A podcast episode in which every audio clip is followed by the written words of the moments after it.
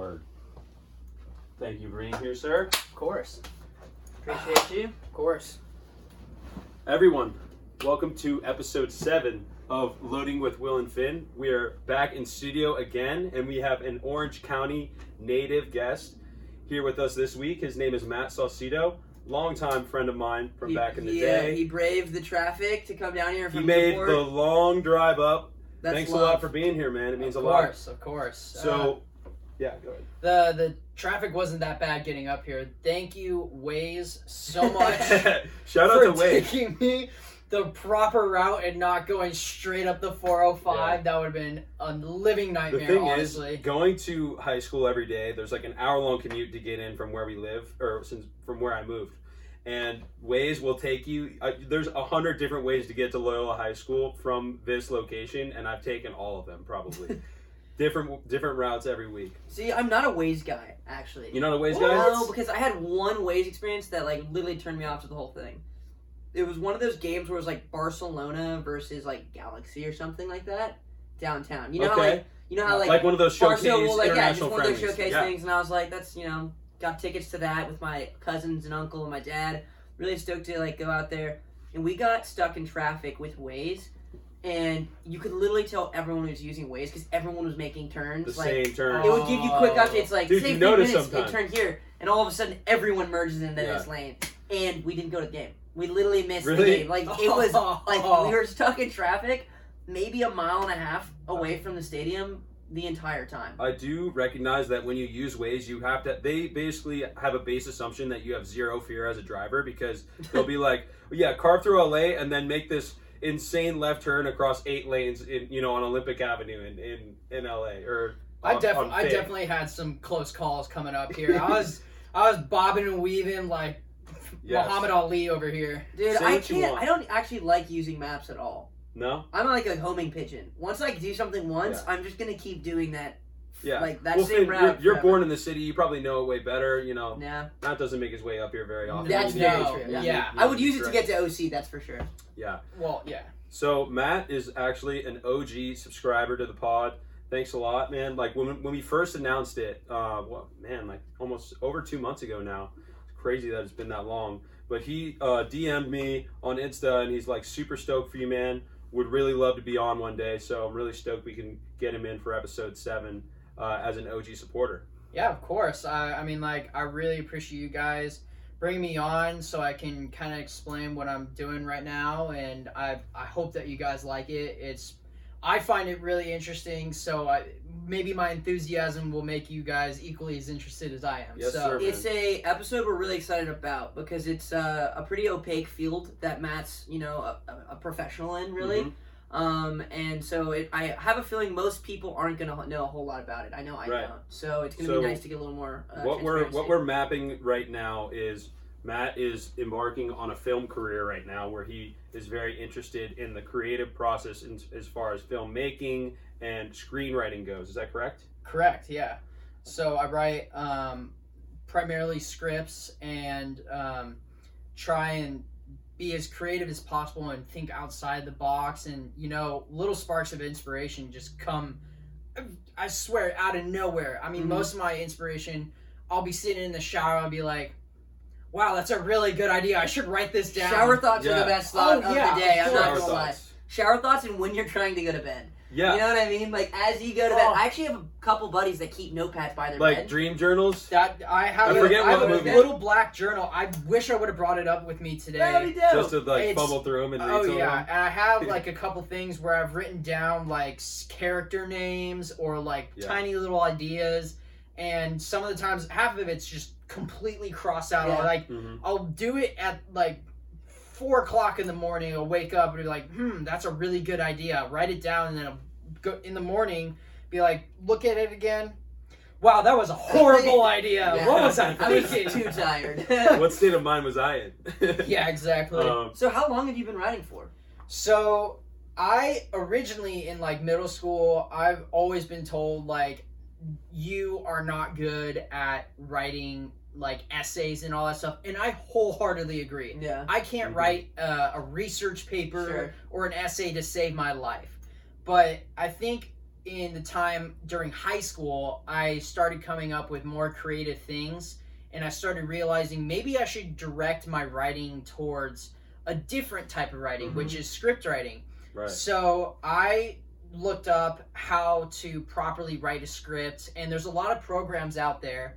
Uh, one free program is called Celtx, and um, they have the proper form of like you can hit space and enter and all that stuff, and it will transfer from an action line Okay. to a dialogue line, Mm. and um, there's other programs. The program I use is uh, Final Draft, which is industry standard okay. and there's they it's so complicated to there's so many more things that you can do through the program like coordinating with other script writers and stuff cool. and uh, all the directors Versus making- like just typing on a Word doc, you're saying, right? yeah i i if you are wanting to write a script and you want to try and do it on like a google docs don't do it it's a waste of time Yeah. and you're going to take so much more time and be more frustrated than if you went to the free program and there's tons of them out there that you can Mhm. find so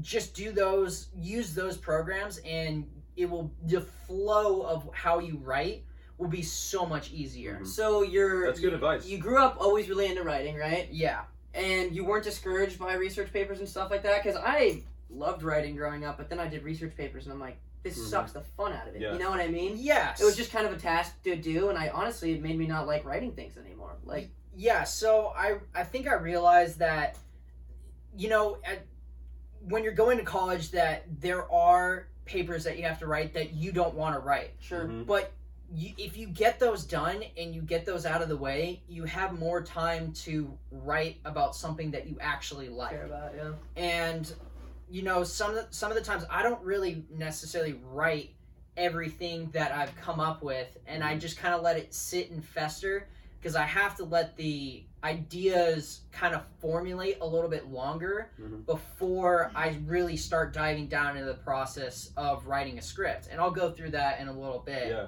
of what my process is for how I actually get from the idea that's in my mind down to however many pages I write Mhm. in a script. Yes. If you could, what what what for you would be like a, a general demarcation line of an idea that you will move forward with? Um, you know, like how far of a plot, how much of a plot in your head do you have to be able to conceive and believe in and be excited about in order to move forward with a, with a, an idea of yours versus what's the demarcation on on the short side? Well, I think uh, honestly, for the past scripts that I've written, I have had those ideas in my mind for a while. Like one of the scripts I wrote, uh, it's called Ash and Cash, and uh, it's a working title, but Mhm. I had that ye- in my mind for like five years. okay. Mhm. I had been formulating how I would get to where it is today for like a really long time, and the mark, and it may be it's a very different for many different people, and I have to think of the entire thing before I even start. Pen to paper. Pen so to to paper, speak. yeah. Okay. Yeah. Okay, I was about to ask, is it kind of something where you come up with like an idea, you're like, what, how, this would be a great ending? Or, or like, and you work to get there, or is it more like you start with Right. the beginning or just an interesting, I don't even know where you would Right. start, you know like what how I mean? Dave, Yeah. how, how Dave Chappelle writes his jokes, right? Punchline first, yeah. and then Puts writes the joke bowl. later. Remember? And then uh, yeah. So I mean, there's uh, with some ideas it will start somewhere in the middle, like how you say the punchline, or I'll think of like big action scenes or a big uh big part at the end or the big finish or how they walk off. Mhm. But once I really start writing it, it is so subject to change Yeah. Mhm. all sure. the time. I literally will go through with uh, I think one of the scripts I wrote, tracks. I wrote it, I rewrote it uh, probably like ten, maybe fifteen times, Yeah. all the way through. I had to, s- Really? I scrapped it. I think completely on the fourth draft. Wow. I like completely scrapped it, and I was just like, "This is not working. I got to Mhm. restart from the beginning and work my way That through it." Yeah. must require a lot of patience. It, it does, because Yeah. I mean, like it, you know, like they say, Rome wasn't built in a night. Mhm. So, or in a day, either way. Or night, probably. Either Be a night, pain either in the way. ass It probably took a night. couple of those. Yeah. Yeah. It'd be a lot cooler. I'll tell you that. Yeah. We'll Not pop as up. much. But yeah, pop that up must Metropolis. require a ton of patience. I mean, like, personally, coming from my thing, I think if I had to, if I had done four drafts on something and then had to Mhm. completely redo it, Yeah. let's be let's be 100 percent honest right now. On every college paper you wrote, Yeah. how many drafts on average? One. I was gonna say. I finished I it, didn't say- reread it because I go, guess what? I just read this thing. Why would I need I to would read what I love I would love to hear from a YouTube commenter if this is just us in general or if we're just that bad that I don't think I ever wrote a second draft.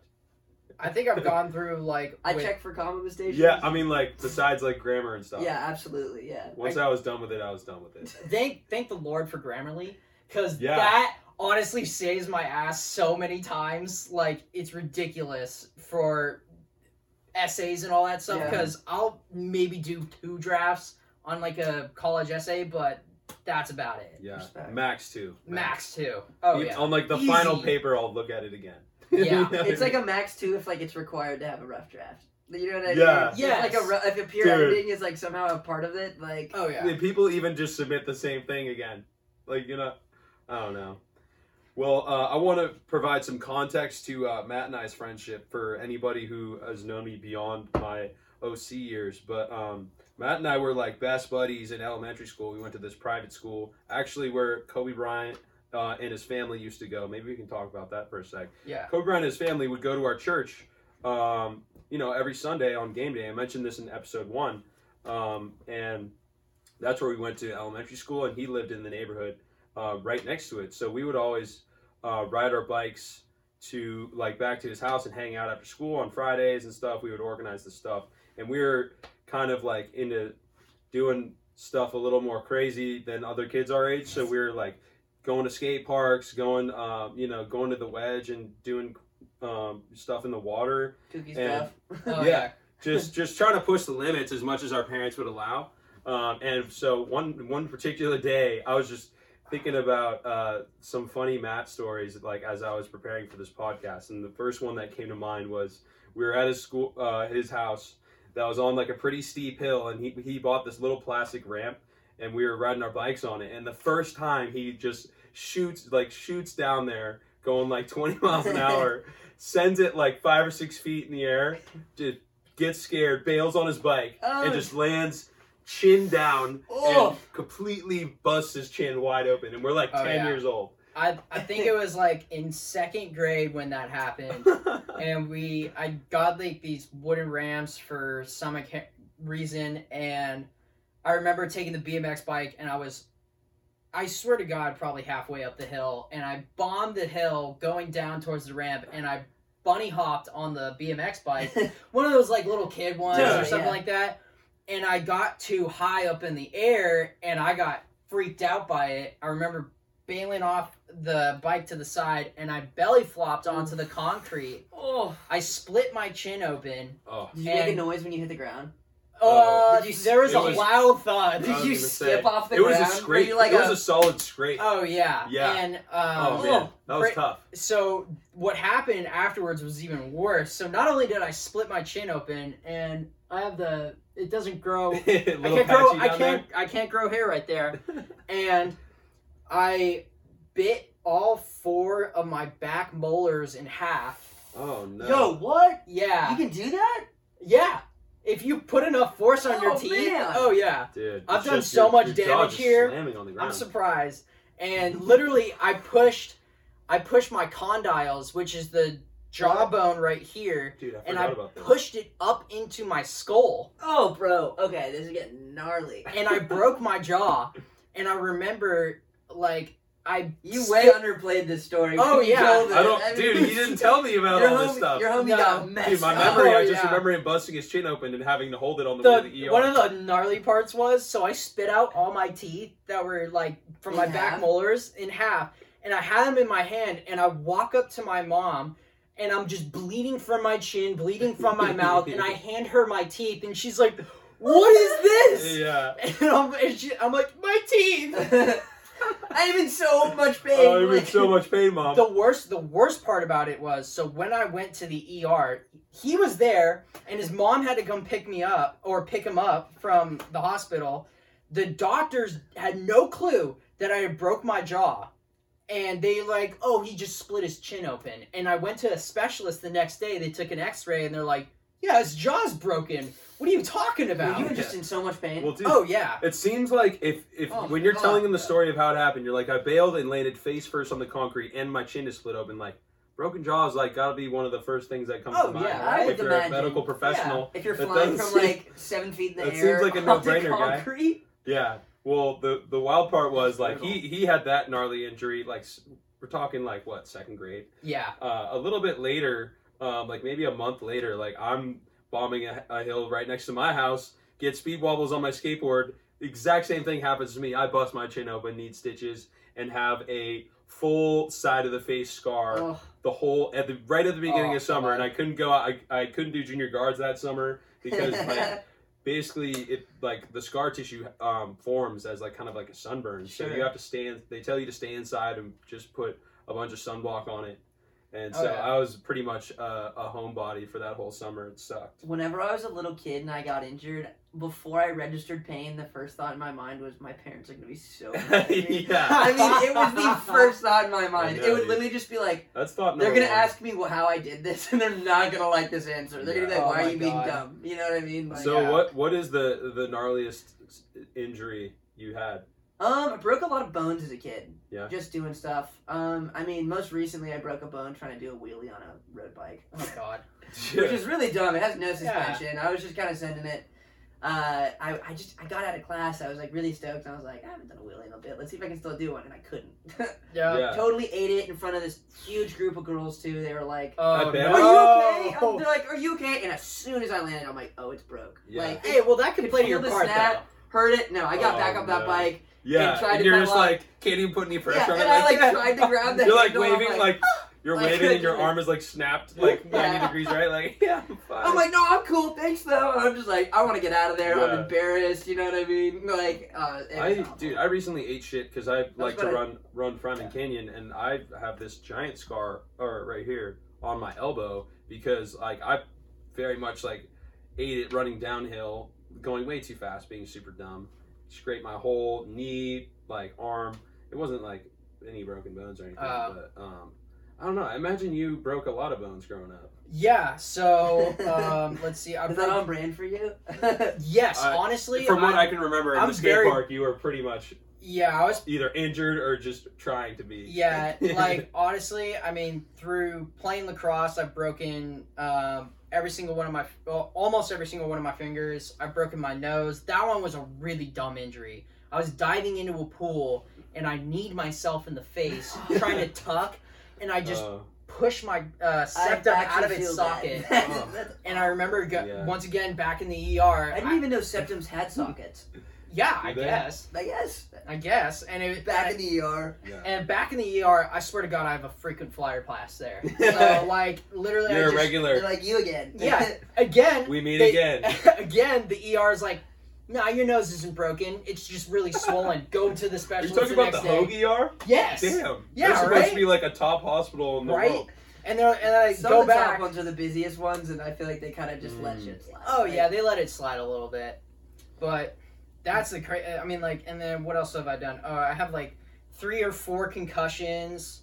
Mm. Um, never really. Oh, I've broken both my ankles um, multiple Ow, times. dude. Yeah. ankle? yeah. Mm-hmm.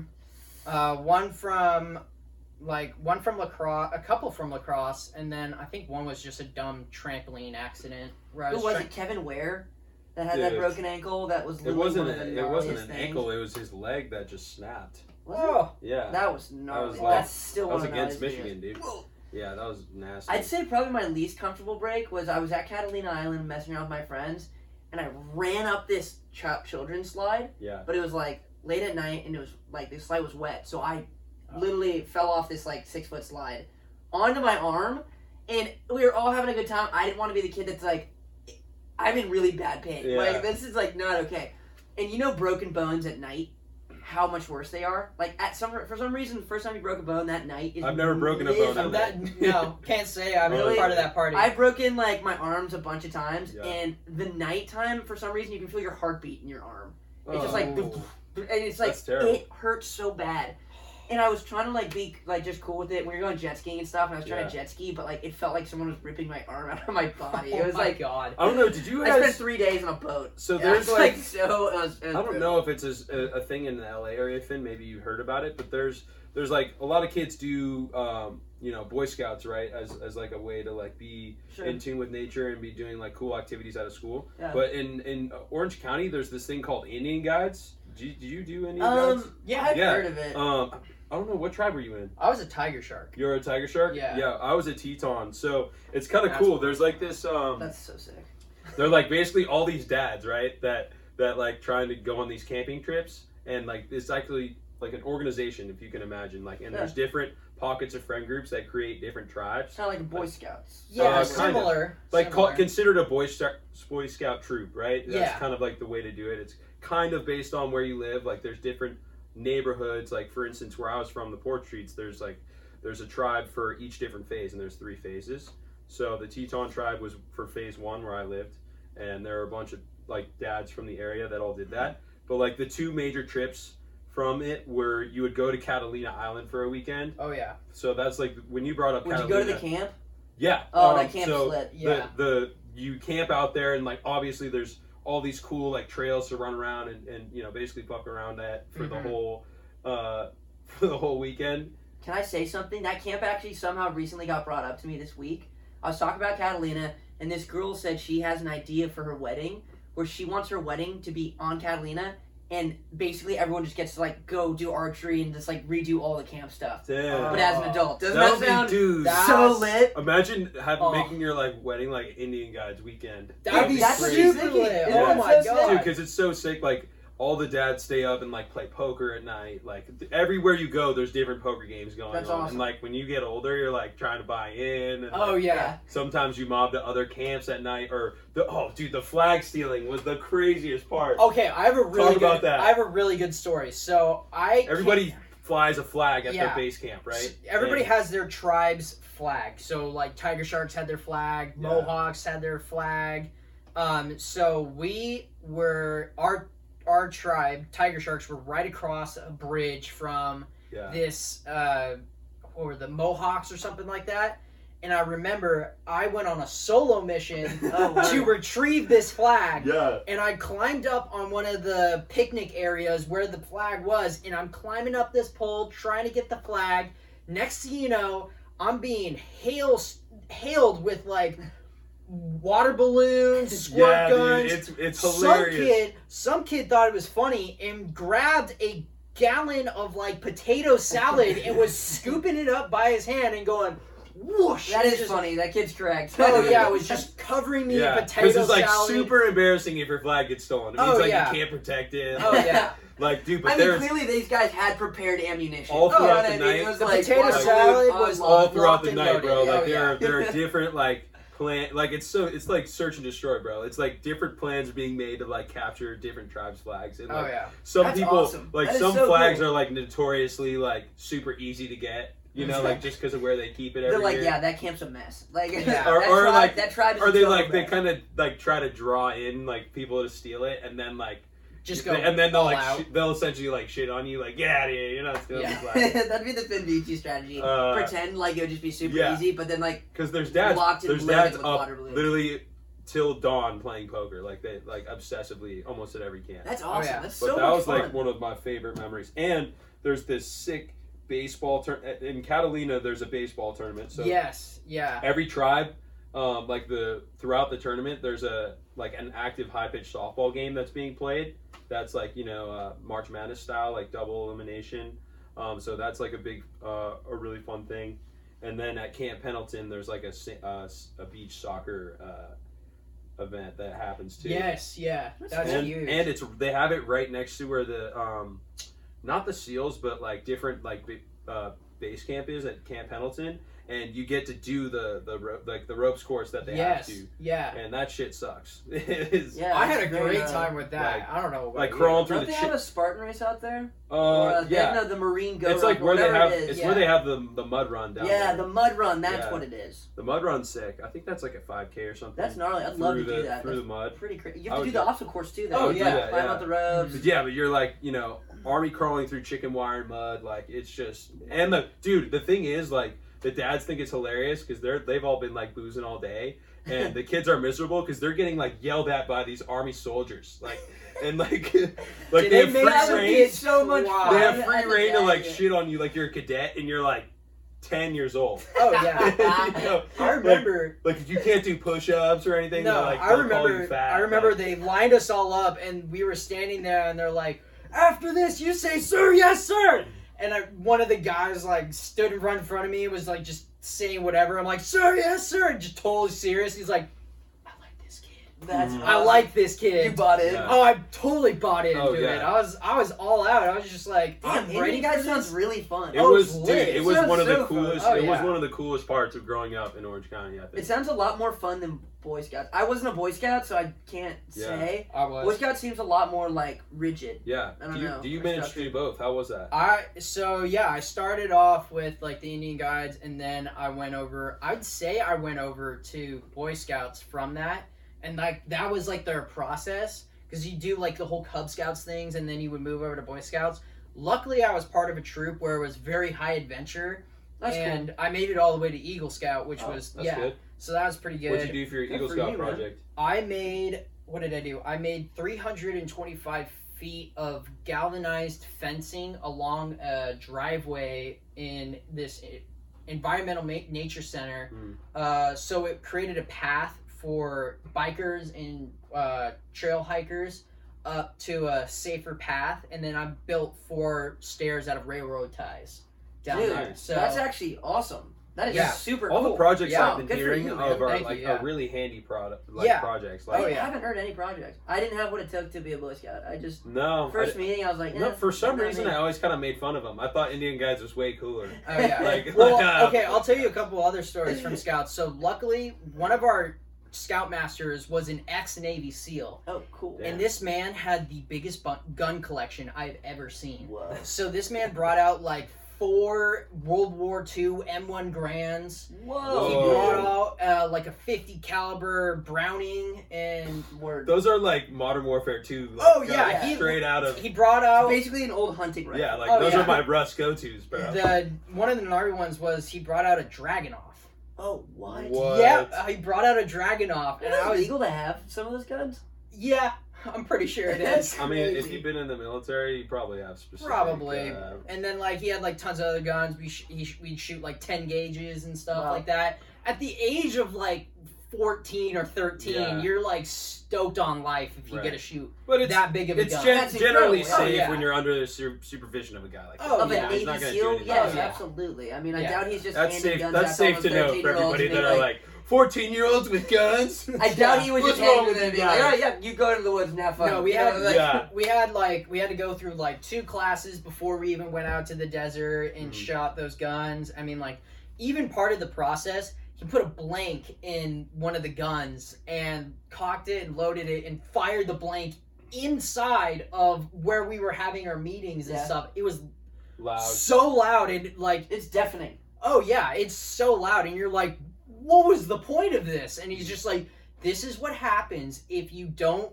like. And he pointed it at like a piece of paper, somebody Yeah. holding a piece of paper, and it would knock a hole in the piece of paper. And they're like, even though this is a blank, Yeah. this is the damage that it could do. yeah. so Uh, I've Yeah. fired a gun before without ear protection, and it is awful. My ear, my ears Oh, ring. yeah. I've And never it, we were in a that. valley too, and it was just like, oh and it was like, I And then woke you're up the next morning. Your bell is rung. I woke up the next morning. If you put your fingers in your ears, all you heard was like, Yeah. it's like it's just like, Dude, why? oh. Why does it sound like? God. Why does your your hearing sometimes sound like the computer that is just like frozen? Dial up. You know what I mean? Oh. like, like a dial-up or like a static radio. Like, why is that our bass sound inside our? I felt like? Archer. I was walking around like, "Mah, mah, mah, mah." It's just, just brutal, dude. Danger zone.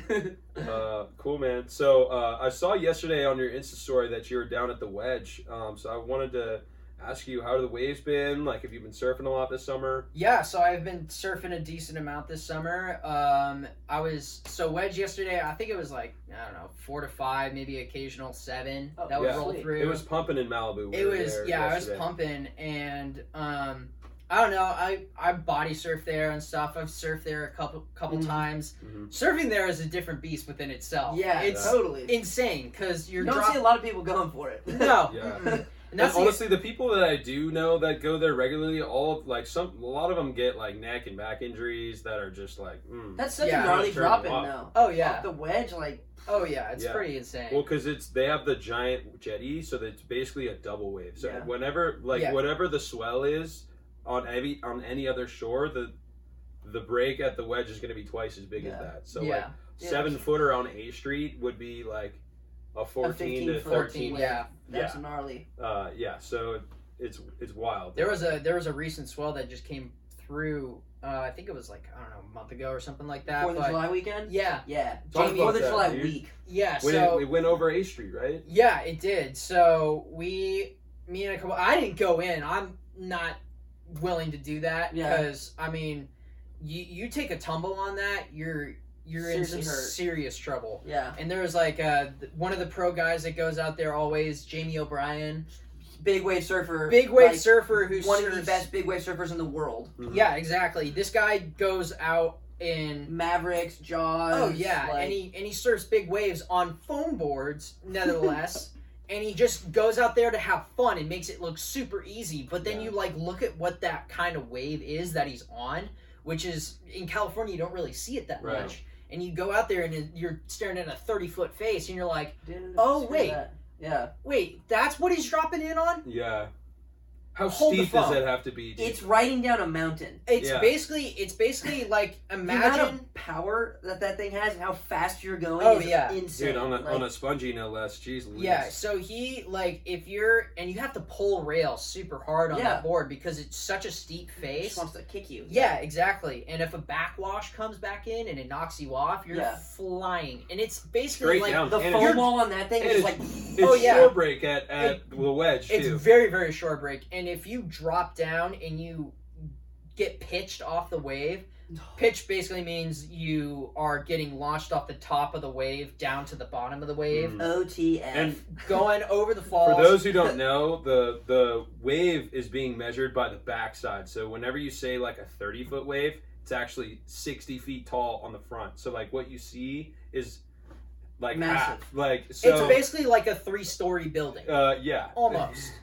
Well, 60 foot would be would be a six story building. So that's a way higher. Yeah, I mean, like, but it, it's just ridiculous those waves. I mean, but on a smaller day, like yesterday was a good day, um, where you can drop in and you're not really worried about too much. I definitely got thrown into the sand a couple times and my neck's a little stiff, but yeah. um, Mm. that that happens and you just kind of account for it and you you're just you know it's gonna be there. Yeah. Yeah, that's like not too bad too, as No. long as you're not being a total idiot Yeah. about it. Yeah, I With mean, all with all of his free time, um, after he found out that he was going to be pushed back a couple months on his start date, Finn has been literally like his. He has a giant triangle where he just goes out to Malibu over you know over here and back to his I crib. have three spots basically. I get.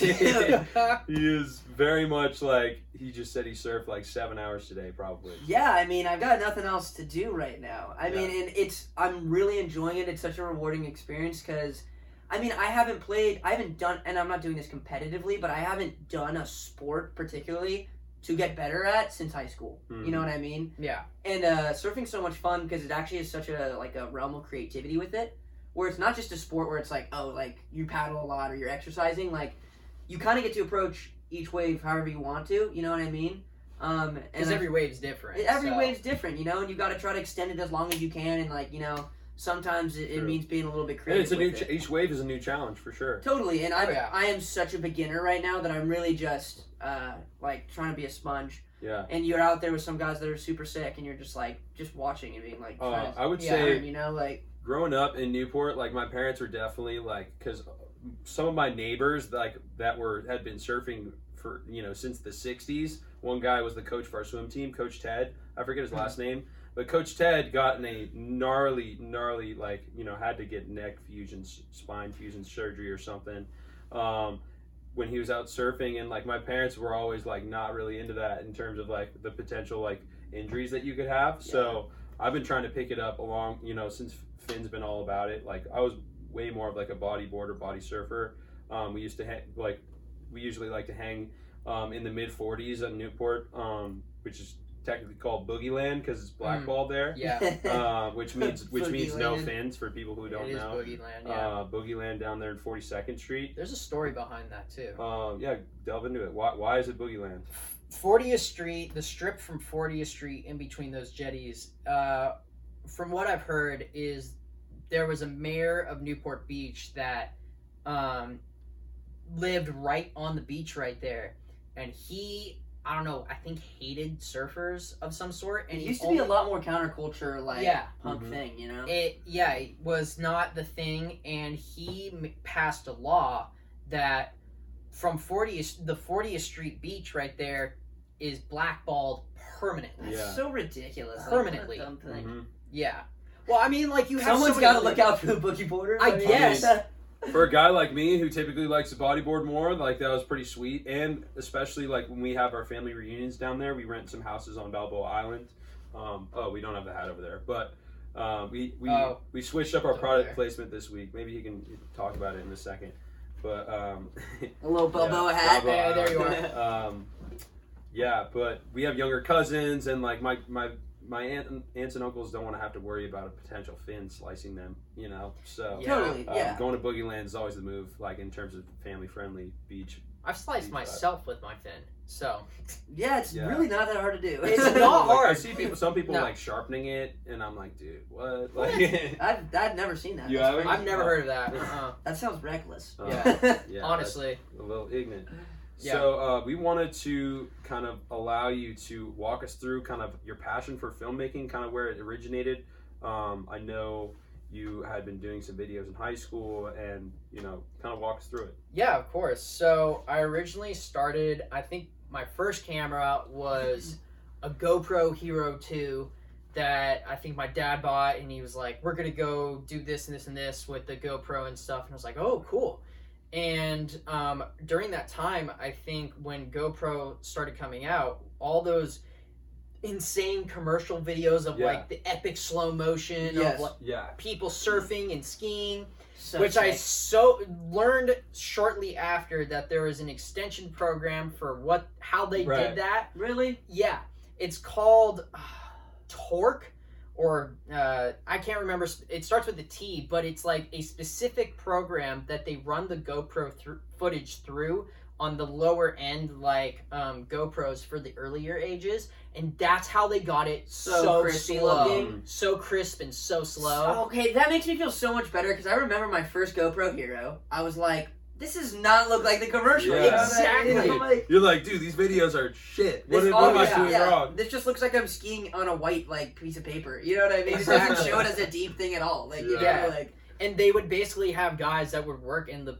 film industry and they would color grade it to no sure, demise and put like depth into. oh yeah, they would just shoot the crap out of it and just edit it so much and that's how that like i personally got into that kind of realm i Mhm. with the hero 2 it was all fisheye kind Yeah. of look and i think the next generation was where it was like it, you didn't have to have it as a fisheye yeah. which was so much better, but it still was like just extremely wide, Yeah. wide frame. So what were you shot. making? Like you're you're making surf videos with it? Yeah, I was making like surf stuff? videos, yeah, action videos, Uh-huh. all that kind of things. I was doing short little edits to post on Instagram when like Mhm. Instagram came out with Yeah. uh, their videos. Everybody started doing their videos. I think Vine was at the time as Red- well, red and. R.I.P. Vine. R.I.P. Vine. Honestly- R.I.P. TikTok too. Oh yeah, I honestly I never downloaded TikTok. No, ever. Me no. neither, No, dude. Who- absolutely Who wants not. to let China know what they're up to? Honestly, Dude, more than that, I just don't need to see this cringy like stuff that's up there. It's Honestly, You see I- all the you see all the famous ones on Instagram anyway. seriously, I have a good friend of mine who like is like my source for cringe TikToks. Whenever I'm like w- like just like eh, I'd be like down to see some just like what are what is like what are people up to? And he will send me these like videos of just like old people just like being on TikTok being Mm. like absolute boomers. It's Yeah. Oh, just God. it's so tough. It's so No, I, tough. I, I get my cringy TikToks on Twitter. Really? Honestly, Yeah, Twitter. Yeah. That, I They just go through up my there, Twitter yeah. feed and it's like TikTok, TikTok, TikTok. It's just like okay, I don't even need. to I'm download- excited. I'm excited for that to fizzle out. or like we are you know what I mean? we are like snacking. TikTok came and went as far as I'm, I'm concerned. Whatever the I am video was. snacking, Oh, and, and God. she's like, Like, looking at Cheetos. when and I stuff. try, This like so we had to watch, we had to watch our two friends like film a TikTok over how many iterations would you say in Palm Springs? It was, it was the one uh, Maybe- to not- the Roddy Ricch song. Screw iterations. Oh, no. uh, it was the cop car one, like no, no, no, no, like I'm a cop, yeah, or whatever. And uh, I don't even want to. I don't for even want to four relive how, hours. how cringe that was for to four watch. hours. Yeah, and each time looked the same. Honestly, Yeah. they did it over and I over. don't and I over. don't get I mean like props to those people that like learned how to monetize that that app and like just all they do is dance to like the newest song and that's how they make money. I can't believe that's a thing. I Yeah. can't believe that. But you know Who- what? Who wants to do that? Dude, but you show that China, to me, like, why China you show bought like the Chinese government bought the company. That's who they sold it to. So it's Yeah. just that? like That's so sus. it was like wow. You know what China I mean, like could for be me, a it was system. always a giant red flag that it was like gaining so much popularity, I saw- and I'm like, I don't know. I'm I'm just really scared of China in general. So I saw just- this person take a third person like uh, perspective video of this chick like in a crash beamer.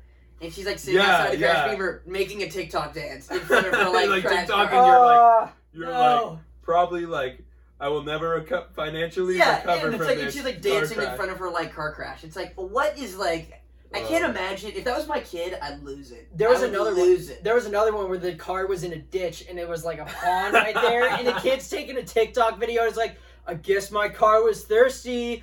You better hurry up over there. I'm like, dude, you crashed your car into a ditch. Yeah. This is a bad day. This bro. is in This Den- is like this is in bad- Denver. It's Like, crazy, What like, are you doing? Everything can be made a joke on TikTok. oh yeah. Dude, kids found a dead body on TikTok. Whoa. No. What? Yes. No. They're That's literally they're doing something called randonauts or something like that. Oh. Random scavenger hunt. Yes. And these kids are like, oh, we're oh, we found it. Like, and they're like by some pier on like some like with like some rocks going into the water. Oh and they're my like, god. Oh, there's a suitcase there. Maybe that's what we're looking for. And they're like, wow, the suitcase smells really, really bad. Open up the suitcase, dead body. I've heard Oh about my this. god, Yeah. bro. Do you know This what happened in randonauts Seattle. are? So randonauts are like it's an app or like a it's kind of like a I think like a Reddit page where somebody sends you a location and you just go to this random location and you go out there and you don't even know where you're going. That sounds like the least safe thing for children to be doing. Yeah. Are you kidding? Like that's just asking for somebody to get kidnapped.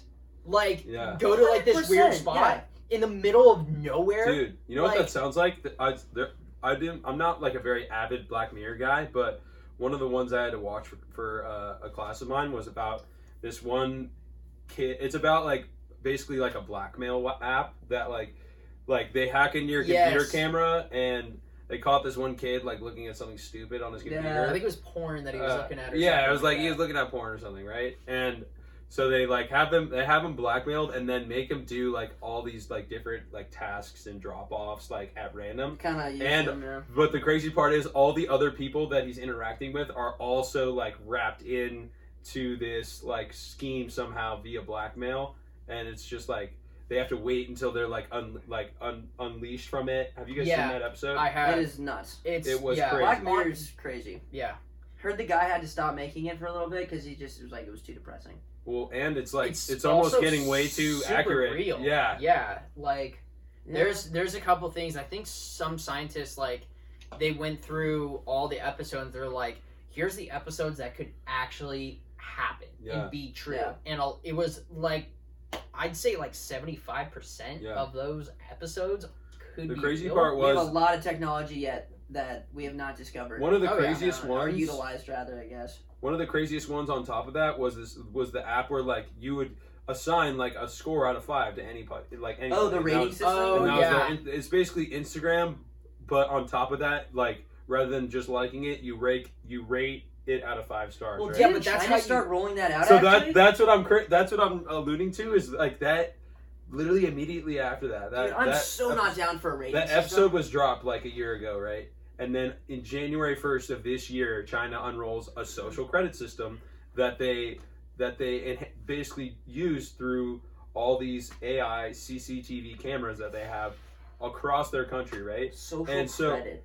It's literally uh, it's a score assigned to you based off of how good of a Chinese citizen you are, and It's kind of like your Uber star rating. Yeah. Like it's it's how you like go throughout your society. but it takes in everything, like your Yeah. your your usage online, your social media, Dude. like if you jaywalk, like like literally stuff I would like that. literally ding someone's social credit score so hard. You know who I'm dinging? The people like going down Chautauqua. If you're like up in the Palisades going down Chautauqua and you're in the turn to PCH and they're on the turn to like Channel Island or Ocean Road, they freaking cut you off going on to PCH. Those people are my least favorite people right now. It's happened to me literally four times the last two days. This is a guy who has a bunch of first I world am- problems. binging those people for social credit. No. Yeah, but They're dude, out. so alarming, and it's happened, you know, in in many other ways as well. But like that Yeah. show is way too spot on. Oh, very much so. Yeah. Dude, it's also weird. I feel like just on the TikTok note and like them discovering that murder, like I felt bad. Like this poor person's like was like millions of people watch their like body get discovered on a TikTok. That's just so not like Mm. appropriate. You Isn't know what I mean? Like I feel like death has always some- been something that's like Yeah. you know Well, didn't um one of the Paul Fragile. brothers get in trouble? Logan Paul, yeah, he went out into the suicide Yeah, forest yeah. in I think it was like Japan, right? uh, at the bottom uh, bottom of like Mount Fuji or something like that. It's called the suicide forest forest, and they were filming out there, and they found a dead body, and they were they treated the situation very poorly. yeah, dude. They were so like- like, bad. they made like a they made like a parody video about it. yeah. right? And it was just horrible. and I think Like- that's how he became famous. No, I think he was famous they were Vine before famous that. way before that. Yeah, Dude, but still, that's just so weird, man. Like Um, yeah, and on top of that, his twin brother was caught like raiding a mall in uh, Arizona or something. Something. riots, and just yeah. his house just got raided. He had a bunch of AKs at his house. Like, dude, yeah, those guys are wild. yeah. Dude, what Stardom about will these do TikTok, something to these you. TikTok hype houses where it's just a bunch of fourteen-year-olds like living in a house? yeah, it's crazy. Like I've no been seeing all parental these. supervision. I've It's been just se- seeing all these tons memes on of money. Twitter where it's like, uh, where it's like TikTok influencers like on their Instagram story put, reposting all this like wear a mask shit, right? Yeah. And then their Instagram stories, like their private Instagram stories, are them at like thousand person parties in the Hollywood Hills. dude. Yeah, and Eric Gar- Eric Garcetti, like the mayor of LA, is like literally like hand picking different addresses that are being like um Breaking what's the, the word? What's the word? Like using tons of utility like every some people like, like, people no people snitch on it because like people hear about it and then They can snitch tell on the because you're different powerful, properties bro. and then he cuts their power completely Yeah. Oh yeah. for the specific house. I heard that there's uh they have their the schools now, colleges are hiring people specifically to snitch on other people throwing parties at the house Yeah. and to personally turn them into the universities hmm and they will get expelled from the university Yeah, and also fined. yeah, I'm glad I'm not. it's crazy, school dude. right The now. videos there have been videos actually from Bama specifically that are pretty wild. Hey, I was gonna quick, say. quick capping over there. I'm right? not. I'm not capping one one bit, bro. They they were put on notice uh, a couple weeks ago. With Roll it. Tide, man. Right. Enough of that. Roll. That's roll turd shit. I used to.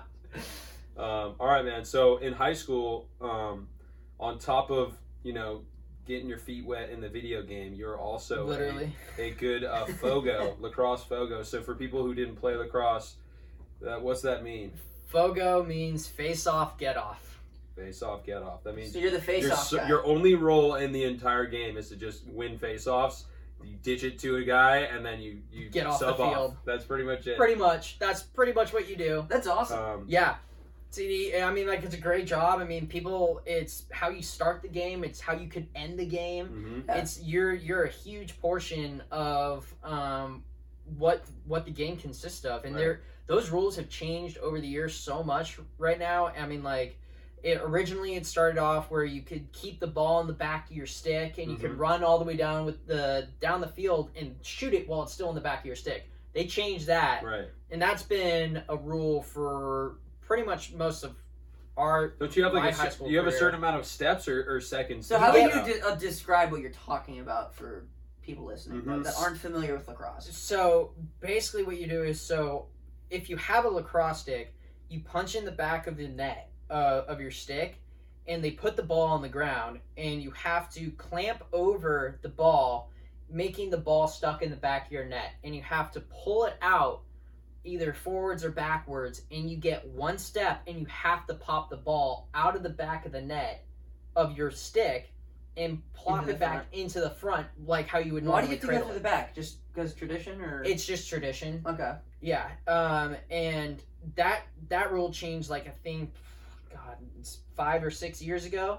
mm-hmm. and um, now they're changing it, and you were able to go down on one knee so you could get more leverage over it. And if you watched any lacrosse face off, they're all down on one knee. Yeah, I feel like that's always what I've seen. Yeah, so that's what they're doing. And now I heard that they were trying to change it to where you can't go down on one knee and you have to stand up on both feet.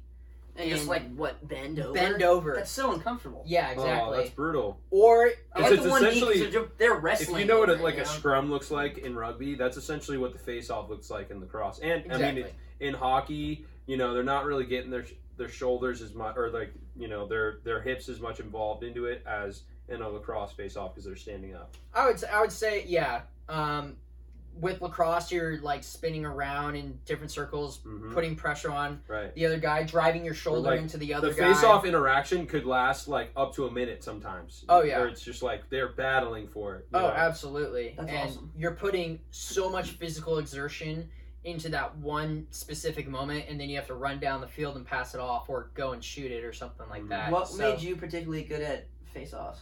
Um, I'm short. Yeah. I'm short. I'm only like five six, and I'm have a wide build, Mhm. so uh, it allowed me to be really strong with an upper body and get really low to the ground. Where like bigger guys, I would literally get right underneath them and have more Mhm. leverage over them. Yeah. And if I would try and pick up the ball and stuff, they'd be like hovering over me, and the next thing you know, they'd push me in the back and back on the ground, and it'd be a push from behind, and I'd still get the ball. I Yeah. mean, like a win is a win. Totally. Yeah. So It's like having a small strike zone. exactly. Even Exactly. though Altuve's got a really low batting average right now. Ooh, Love that. sheesh. Hey, I I'm You know what I think very about happy the- to see that. You know what I Same, think about dude. the Astros. Yeah, I so got nothing. are good to you say. a Dodger fan, OC Dodger fan, or Angel fan? Um, well, grew up an Angel fan, but you know, I, I support both. I don't really have a personal preference because I'm not personally a big baseball guy in Yeah. general. Um, I'm not even a big sports guy in general. I Mhm. mean, like, don't get me wrong, I love to play sports, Mm-hmm. but watching sports, baseball is just kind of like a very slow sport for me to watch. True. Totally. totally. And uh, I mean, like, I'll support my my Angels and support the Dodgers and stuff. Like when Mhm. the Dodgers were in the World Series, I was like, "Go Dodgers!" yeah, all about but it. yeah. all about it. You got to support that California team. I mean, like, look at the San Diego Padres right now. Yeah, they are. Like- Yeah, but they got Manny Machado, and I've got I'm of a mind. We got a Manny beef with him. We got a bone to big pick with Manny. with him. Ooh, okay. Yeah. He's a lazy, But lazy uh, dude, man. on the contrary, I was never like really into the Angels as much um, from the OC because my grandparents um, have been season ticket holders since nineteen, uh, you know, since they came to uh, LA. My Yeah, my great grandfather had season tickets, so since 1958, they've been going to games. My grandpa grew up right next to Dodger Stadium, like a couple blocks away. Um, so we were kind of ride or die Dodger people growing up, and you know, got had to watch the um, Ducks win in 2007 and the Angels win in 2002 before we even saw any of, I- uh, any of the LA Yeah. teams win. choose to forget the Angels won a World Series. In 2002, they were studs. No, Yeah, Yeah, I they choose were. to forget it Chone completely. Figgins and uh, yeah, uh, all the Jered boys. Weaver, Jered Weaver, all the boys. um, Vladimir Uh, Guerrero. Darin, Darin Erstad, Vlad was. Vladdy Guerrero. Vladdy. You know his son's in His son too. is killing it Dude, right now. yeah. Oh He's my with the god. Rangers. Uh, he's playing on the No. Blue Jays. Blue Jays. Blue Jays. yeah. That's right. Yeah. He's uh, he was in the home run derby. last That year. man hits bombs. guy mashes. That guy rakes. Oh my The god. guy mashes. He's got he's got big cake for it too, like Vladdy did. He's a big dude. Oh yeah. Do you remember watching Vladimir Guerrero hit a home run off the ground? Dude, yeah, it like hits home plate and it just scrapes it off the ground. And he also hit home runs, multiple home runs on walk off, like on like intentional walk pitches. Oh, yeah. They were like, throwing him out, and he literally just st- Step extends and just. Dude, what an absolute beast. That's awesome. yeah. Um, all right, so after um, you kind of had a little bit of success as a Fogo in high school, you played club lacrosse at U of A. So Yeah. talk a little bit about your time at U of A, even though it was a little short. So It was a kind of little give us short. give us a story about U of A. So yeah, so um, That's Arizona, by the way. yeah, U of A, University of Arizona. Not No. to be confused with Alabama. West Yeah. Coast U of A is Arizona. Yeah. Uh, similar instinct though, Yeah, I would say. Um, similar premise. Similar premise. Uh, so I was there for a year in 2016. I believe. Yeah, and 2016 2017, and I, it's a it's a part of this league called the MCLA, which is uh the club. Uh, it's like club lacrosse, but it plays sort of at a level of like a D two or like Sure. a D three Mhm. and uh, we train and practice the same same way and stuff. And I came in there, and nobody knew who I was, and um, I came out and practiced and started doing face-offs, and their main face-off guy was going up against me, and I was basically just cleaning his clock. Oh, dude, love that. That's I was awesome. I was basically cleaning his clock, and like th- everybody's like, "Who- "Who is this kid?" Yeah, who's this, Who is this kid? guy? and uh, so eventually we started doing practices and stuff uh, like scrimmages against asu and grand canyon and we went out to phoenix one time to play our like fall like whatever and they put me in uh, for the first face off because i was they're like well you're doing so good in practice Yeah. might as well just give you a go Mhm. and I played both games, and I think I went like, uh, like ninety five percent in the first game win Whoa. percentage, Damn. And then second game I went like eighty five percent, and uh, they they were like, we trust you now for the Yeah, rest you of got the me, You're Joe. the It's, guy. yours. you're our Fogo. So, um, and then I played all these different teams. I played um, BYU, Utah Valley College, uh, Utah, UCLA, uh, Oregon, Stanford. I am not a big fan of you guys. Sorry. Stanford? No. The Why? tree? Th- those kids were just such pricks. I have to say. I have to The. Stanford prick. Oh yeah, Tough. they were not very nice people. Uh, I'm not saying that every Stanford grad is one of those people. I know a bunch We have of a couple Stanford friends people, who went to Stanford. And They're good people. I love they're, Yeah, they're- no, no, they're I'm not folks. I saying love all those our people. Stanford homies. Yeah. No, that's what I'm saying. Like they, the they they're not Yeah. included in, in They this these talk. these guys were something else. I'll tell you that. But um, Stanford plus lacrosse sounds very preppy. Hmm. Very prep school. Right. uh, yeah, right. it was very much so that, and uh, we played a bunch of teams. We didn't uh, get to the finals because there was like. I mean, Grand Canyon, they recruit kids that are like supposed to go D1 and they're like they don't want to go D1 because they don't want to go to the East Coast, but they just want a small like Mhm. school, Mm. small education Is, and is they go GCU in uh, Nevada? Uh Grand Canyon, I, I think it's in Arizona. Arizona. Okay. Yeah, I'm pretty sure it's you in know, like the Grand Canyon Mm-hmm. yes. in I Arizona. thought it's in Nevada. No. It's in I both. Wait, it up. does Well, actually, it is in both. It's It in is both. in both. Because the Hoover Dam is part of the Grand Canyon, right? Isn't it? Yeah. Well, no, Go that's the into- Colorado River. Isn't it? What goes through the Grand Canyon? Isn't it the Colorado? I don't know. Inquiring minds, No. guys, inquiring minds want to know. Drop it something in the comment section It, if you it made could it be the this far. Parker River the, because the Parker River's down in Arizona. I know there's- Let's not pretend to like just pull rivers out of nowhere. I know- Those are the I two know rivers the I know, Hoover man. I know that the Hoover Dam, that if you go in the middle of it, half of it is Arizona and half of it is Nevada. I yeah. Ah, okay. So we solved that. It's Yes. kind of by Vegas though. So. yes, it is. It's close. It's really close. Mhm. But um, so yeah, my time at Arizona was pretty short. I mean, I only spent a year there. I just didn't like the the vibe that was there. It was, pr- I mean, there's not that much to do in Tucson Yeah. other than go to a pool, um, Rage. rage pretty much, Pretty much just rage. rage, pools. raging pools, and go to school in blaring hot heat. Yeah, dude, I couldn't do that dry heat. That No. dry heat. But So- you're you're into the humid heat, right? I like the humid heat. Okay. Yeah. La Huma. Well, it's Alabama heat is oppressive, but dry heat is like it's something you, different. You could survive in humid heat. Dude, Yeah, you were I'm, left I'm with- totally of the opposite philosophy. If you Like, were left without water and kills me. humid heat, you would survive. Mm. Yeah, like a couple days. A couple days without water in Tucson, you're dead. Dude, like I- lizards live in Yeah. in Tucson. Just something about like, being in the plenty shade. of wildlife lives in Alabama. It's like so much more hospitable to like oh yeah, survival. You know what I Oh, mean? yeah. The thing is, though, when you're in humid heat, like in Bama, like you're sitting under a big tree, there's no difference as if you were standing like Very in true. the dead of the There's no relief. okay, yeah. That's that's kind of where I make the distinction. You know what I mean? You know what's weird is the heat has gone down in my memory as a good thing for some reason. Right. As brutal as Like it was. my dad, one of my dad's favorite like reggae. My dad's really into reggae, and he listened to this this song "96 Degrees in the Shade."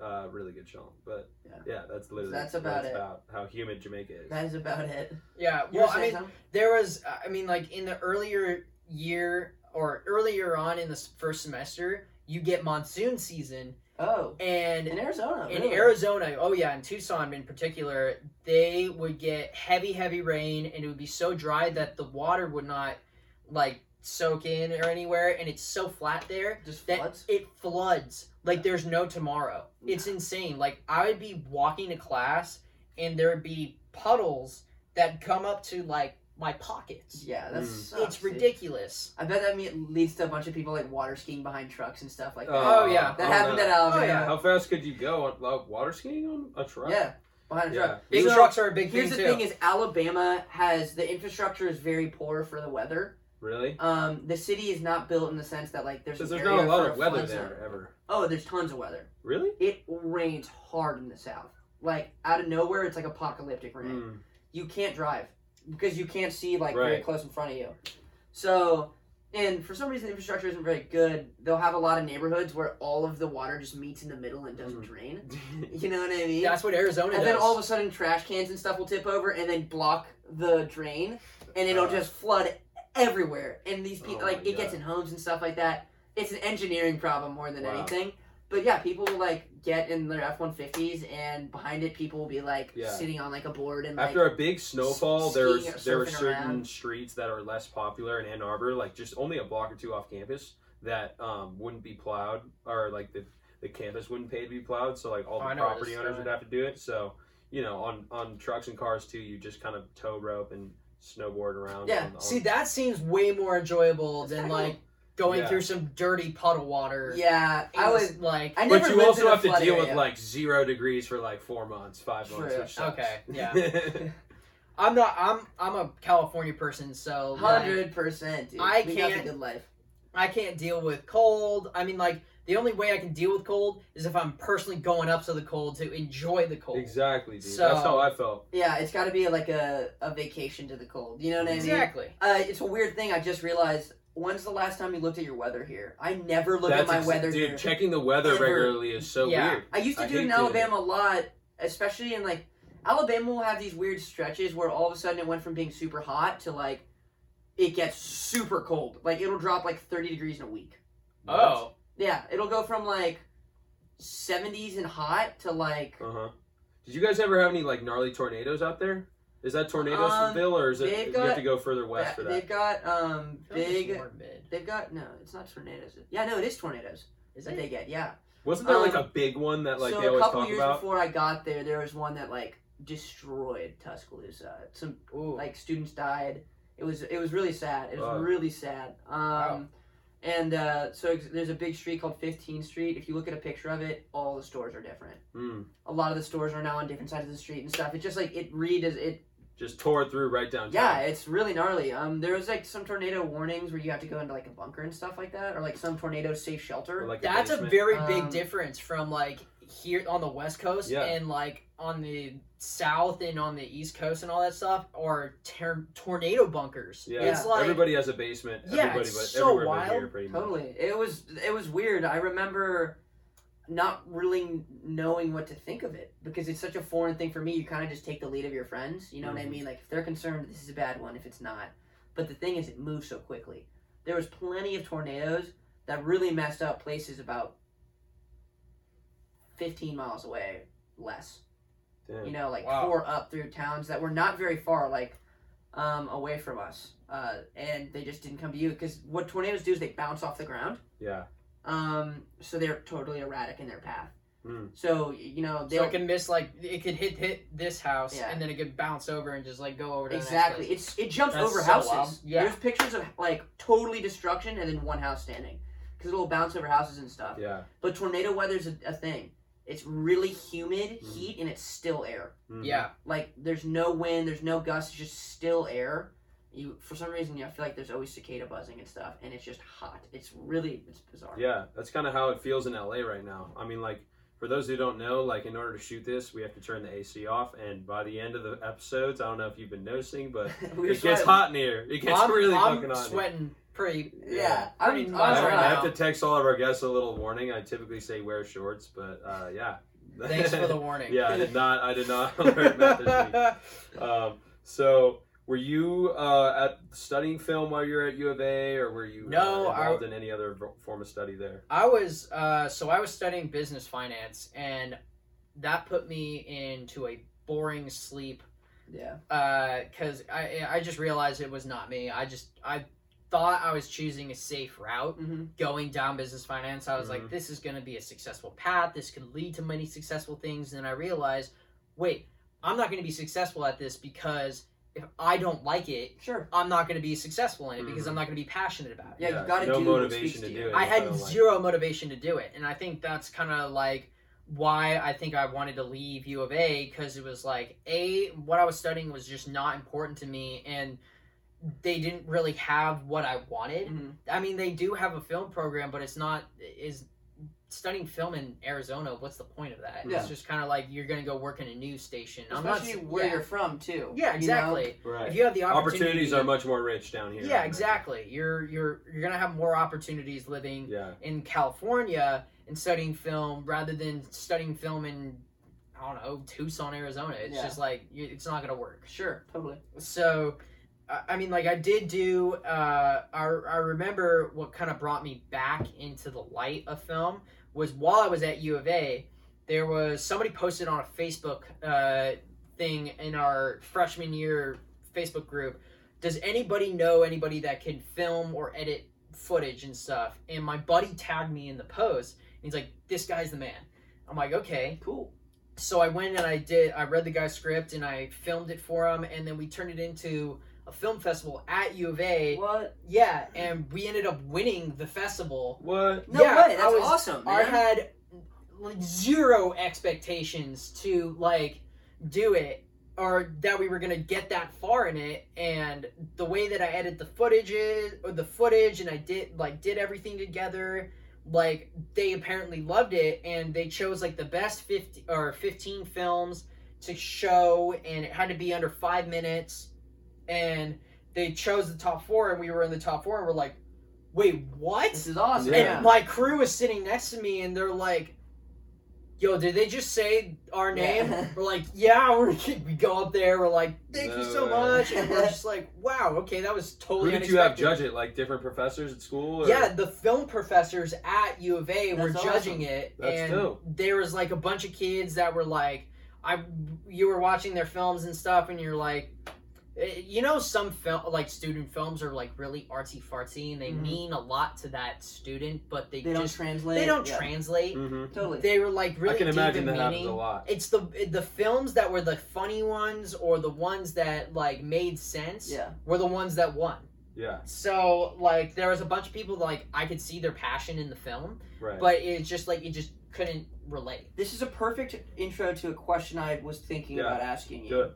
Um, which is how do you manage passion and commercialization of a project? So, I mean, for you, filmmaking, writing, I'm sure there's a lot of artistic expression involved. Yeah. Where maybe you can be like, this means a lot to me. Where those kids go down the road where, you know, they may be a little too much focused on the artsiness of it and it Mm. doesn't translate to the Right. audience. like they're trying to win like an Yeah. Oscar in cinematography, but it's like, yeah, this is a film. This is a. yeah, It's But at the plot. same time, you want to make something that means something to you. You just don't want Right. to make something that's just commercially eatable. You Mhm. know what I mean? So, So, like, I mean, like with both my scripts that I've written, they they kind of translate to something that can be commercially like people would eat it up. yeah, in a sense and they i think like the, you can add subtle hints of like there's like there's a reason why this specific thing was there and there's a reason why this other thing was there and the reason why the character's doing all this and this and this but you have to re, re, you have to keep in the back of your mind and a lot of people don't understand that you're trying to show this so other people will understand it and un, like like it you're Mhm. you're basically it's like you're trying to sell uh, a movie to the dumbest person possible sure. and you have to make it so easily you have to make it so that person can understand what they're Mhm. watching. Mhm. And those type of movies, like the big blockbuster movies, like the Avenger movies and all Oh, that yeah. stuff, those sell really well because there's not a lot of context to them. Yeah. Mhm. It's basically like you could join the middle of the movie and understand what's happening. exactly. You're like, you may be a good little guy, lost. bad guy. I'm rooting for the good guy. Exactly. I, didn't like. I don't like Avengers that much. I love superhero movies, but I, wasn't it up for one of the best movies of the year? Which one? Uh, I oh, don't know. Age of Ultron or something like that. I think it was up for one of the best films of the year, and I was like, what? Come on. Yeah, I'm bro. not. I'm not a big Marvel guy either, but you know, I I respect like the the vision for you know for them to uh, like have like Stan Lee start this project you know so Mhm. many years ago, and then that's this trilogy is obviously the culmination of all that because all these characters that they have multiple trilogies covering right, and you know you have an emotional attachment towards. They all combine for this, you know, supervillain defeat a supervillain. Yeah.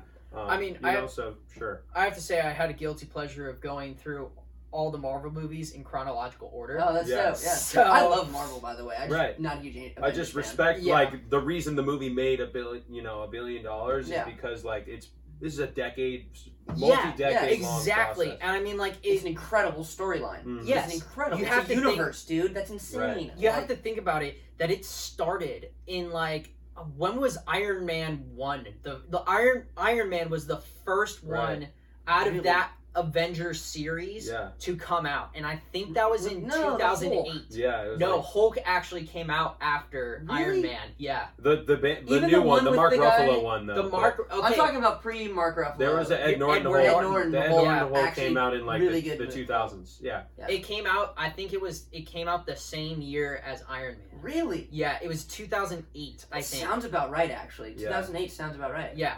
And that's when they first came out with those movies, and that was the beginning of the Marvel uh, phases. hmm So, um, and that's before like Disney got brought on at and owned Marvel. Sure. So I think the first movie that you really see, um, where Disney has a very solid hand in it is the Avengers, the Yes, first for Avengers sure. right. because like all the movies before that like uh iron man 3 not even iron man 3 looks like it's has disney hands in it Handprints, or like yeah. thor or any of those movies Mhm. it does not look like it but the minute that the avengers comes into play and every movie after that it looks so much more like a disney Well, movie Mhm. you can tell because they're Yeah. trying to turn it into a franchise. They're all of a sudden giving so much life to these other side characters Oh, where they can do Right. spin-off TV shows. Uh, well, maybe we can go. Um, so recently on Instagram, there was a thing that was popular called the Bill Clinton swag. You remember when Bill Clinton was sitting there and he had,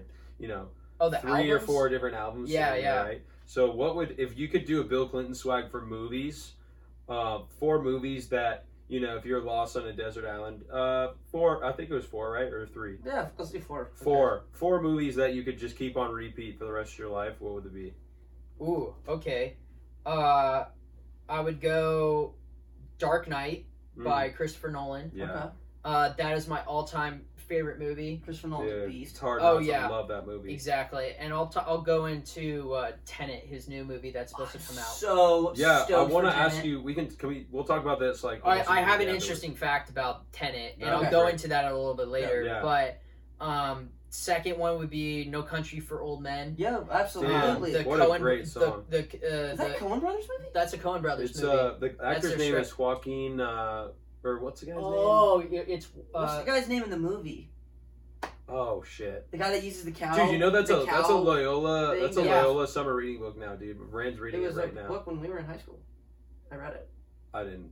I didn't. Ladies and gentlemen, I've What's tried to get into reading, so the main guy has a name, and it's a it's kind of a spooky name. It's like a it's a mononym, Oh, I don't know, dude. I, I Oh, haven't seen my it in a God. while. and he kills people with that cow. Dude. yeah. thing. Or when he like Oh, do- he just It's a springs pressure, the locks yeah. of a of a of a door through with Yeah. that thing. dude, That's that gnarly. device is like brute, like Or where he's fatal like- in that movie. Oh, He's yeah. like heads or tails, and he's like, oh man. That you know, movie's okay, so I have a good. couple fun facts about that. So there was a psycho. I think there was like a couple psychologists that like looked at all, all these like super or the the villains of movies and stuff of serial killers, and they did a poll and they found that uh Joaquin or not Joaquin Phoenix, uh, that's a different one, but uh they found that his character is the most accurate representation Oh, of psychopath. of a psychopath I serial killer. I completely believe that. What does that say about the writer, though? Uh,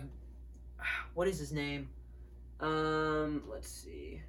The name is Javier, Javier- Javier Bardem. Yeah, Yeah. Anton. And his, his name is Chigger. Yeah. What? Yeah, Anton Chigger. Or Chigurh. Shigur. Chigurh. But Shigur. they call him Sugar the the whole Shigur. movie, and I it's, think- Yeah, it kind of yeah, becomes his Sugar. mononym, Oh. and it's very scary. Like Yeah. Tommy Lee Jones is in that too. Oh, yeah, he's yeah. the sheriff. He's Yeah. the sheriff. All right, so so good. No Country for Old Men, Batman, or Dark Knight. Dark Knight. True. What's the other two? Um, God, what am I thinking of? It's a Martin Scorsese. Goodfellas. No, yeah. Yes, Goodfellas. Dude, you're naming this. Our lists are so similar right Oh now. yeah. Like, wow, Goodfellas is on my list. And my last, or yeah, my last and fourth one would be Godfather Part Two. Dude, wow. Oh, yeah, okay, so that's you're another- like That's mob, another Scorsese, isn't it? mob. Godfather Scorsese. Two? No, Who's that? That It's Francis Coppola. yeah, Yeah, you're right. You're right. I kind of Um, confused some he's of the a beast. mobby. yeah. Francis Coppola did. uh He did the Vietnam movie too. What was that one? Apocalypse yeah, Now. Apocalypse, Now. Apocalypse now. Um, That's an insane movie. I don't need to. We don't need to list off our, our top four necessarily, Finn. But do you have any like movies that are definitely like in Yeah, your top Pulp two? Fiction for sure. Pulp Fiction? I am Thank such you. a Pulp Fiction Thank fan. you. It is unreal. But dude, I So- wish someone gave me a warning about the the imp scene in Pulp Fiction. Like I, Oh, I, I like that scarred me for years. Like like when I first watched it, because like Who's Dude. Zed? Zed's dead, honey. dude, Whose but like is just that scene in the in the gun shop is fucking crazy. Like, Dude, oh but- yeah. they get theirs. They, they it Oh, doesn't work out for I them. mean, I won't uh, ruin yeah. the movie, dude, but yeah. If I was, if that was, Marquise Wallace does not let that shit fly. I mean, dude, alright? the movie was made in '94. If they haven't seen it by now, that's their fault. You know? No. Well, dude, a lot of people haven't gone on to the you know Pulp Fiction, but Quentin Tarantino's like. my I mean, yeah. I, you know, so I sick. love, Love I Tarantino. love Pulp Fiction, but it's not my favorite Tarantino. Yeah. Yeah, what For is? me, my favorite's uh, Django Unchained. Okay, I like Django. I'd say, um, my favorite Tarantino is uh, Inglourious Basterds. Mm, yeah, That is dude. by far my favorite. Uh, that's good. It's Ugo tough. Stiglitz. I think Pulp Fiction's honestly my favorite. My favorite thing about Tarantino is where you start the journey. s- Barely has to do with where you I end the know. journey, but Oh, it's yeah. actually pivotal. You know what I mean? Yeah. I, you know, it's a r- one. and movie- everyone's character arc is nuts if you look Right. at it individually. Like The Hateful Eight does an I was- insane Right. job about that. I was about to It say, blows my it's mind. I Either was like, Pulp Fiction or whoa. Hateful Eight are my Yeah. favorite. I love Hateful Eight. I was on the beach yesterday saying like, I need to get my ass to Red Rock. I'm the new sheriff of Red Rock. Oh, dude, that guy's Oh my hilarious. yeah, that is a Um, really good movie. yeah, movie. but honestly, as far as Nolan goes, like you're just you're just hitting. choose one though. Choose no, movie. I was just saying that in, um, Django Unchained is my number one, Okay, and my tied for number one is um, Interstellar. But Interstellar. Yeah. I, for some reason, I really like long like movies that are dope. So Yeah. hit me with the Tenet fact. So okay, so progressively over the years. I guess also explain Tenet too, Right. a little bit. Okay, and they're in a dilemma, so discuss that as well. So the so Christopher Nolan has done an insane job of reducing the amount of special effects that he uses in movies, like VFX. Per, uh, a fun fact about Interstellar: they never used green screen in that entire movie. What? It was filmed in space, No, or they filmed it on a soundstage, but it's not green screen. Huh. They made It's that in in. blackness. So you know the scene Or where did they he's just put like, lights in the background? it's or- all light tricks and all that Whoa, stuff of dude. him being on wires and him floating Yo, through. no, no. What about the books? That's not CGI. What? like Yep. s- sand just going through the. Book. No, when he's floating through, when he's in the black hole Yeah. and he's floating through, and he's or pushing when the he's books looking to through the make a bookcase when he's in Yeah, the fourth That's dimension. not CGI. What? Dude. Wow, that adds another trippy What about- element to and it. And Lars is floating through this whole thing. That's Tars, insane. Tars. Is it Tars? Yeah, not Lars. I mean, yeah, but that You're is that about is the- the totally robot? that- Yeah. the robot is totally uh, CGI. Okay. That's Yeah. totally CGI. I was about to say, if we're capable of that in movie magic, like let's roll this baby yeah, like. Oh, let's, yeah, let's, right? let's roll out a Tars here. Yeah, Yeah. right. So in They Tenet, got Roombas going around. Give me a, give me a Tars, you know? that's a really advanced Roomba right there. yeah. Uh, but so in Tenet, they there's only 280 shots that are CGI Hmm. in that entire Wow. movie. Most of it is real life effects Hmm. that they put in throughout. So like every big action scene is actually happening right there. Like the Hmm. whole scene where they blow up the hospital in um, Dark Knight, that's completely real. They didn't fake CGI uh, a building. They blew up a They hospital. demoed a building. Oh yeah. Wow, that's crazy. that's Yeah. crazy that you get like. How does he get to do that? I mean, probably a, He's Christopher a, Nolan. a bad He's building made, that was gonna yeah. be. He's got you know, some some big money behind him. I Oh bet, yeah, I bet. he's got so many investors behind him that just want So, that next movie. How do to you be- foresee this going for him? You know, because the, the movie was supposed to drop on July 30th in I theaters, want it so. bad. and you Yeah. know, that's almost a month a month of uh, you know from now or up past. So Yeah. what do you think his plan is for this rollout? So I know that he's already released it in like China, and there's been a Rotten t- Tomatoes review, and it's eighty-seven percent. Eighty-seven percent, and that's like one of his lower end ratings on Rotten Tomatoes. Yes. Do you trust Rotten Tomatoes though? I no, It not never reflects necessarily. what I l- like I mean, about some movie. movies, one hundred percent, I can agree with. Like, yes, that makes sense why they did that.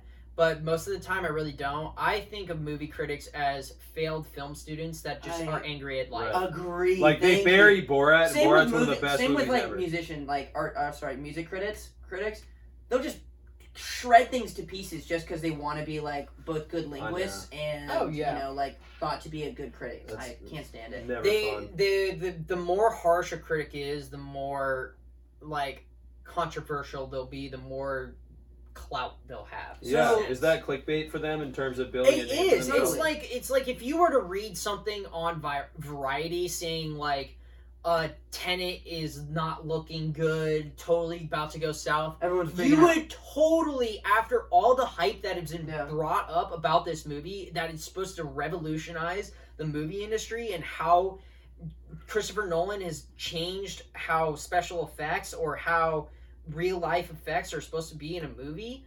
And you read a bad review on it, you're gonna be like totally wanting to see what that person Yeah. is trying to bring about it. Like, I, it, that just goes for news in general, though. Yeah. you know what Yeah. I mean. Like news in general doesn't make money on good news. When's the last time you saw a good news article? Dude, Or they're really news hard to find. they're super hard. to We're find. about to make polio go ex- extinct. I thought it's already has.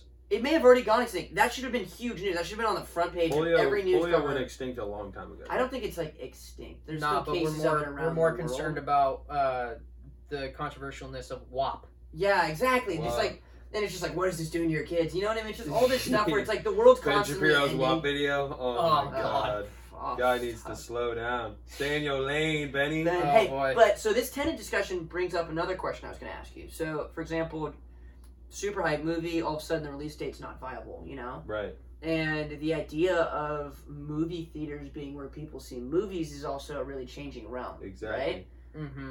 Why do I want to go see a movie if I can go sit on my couch?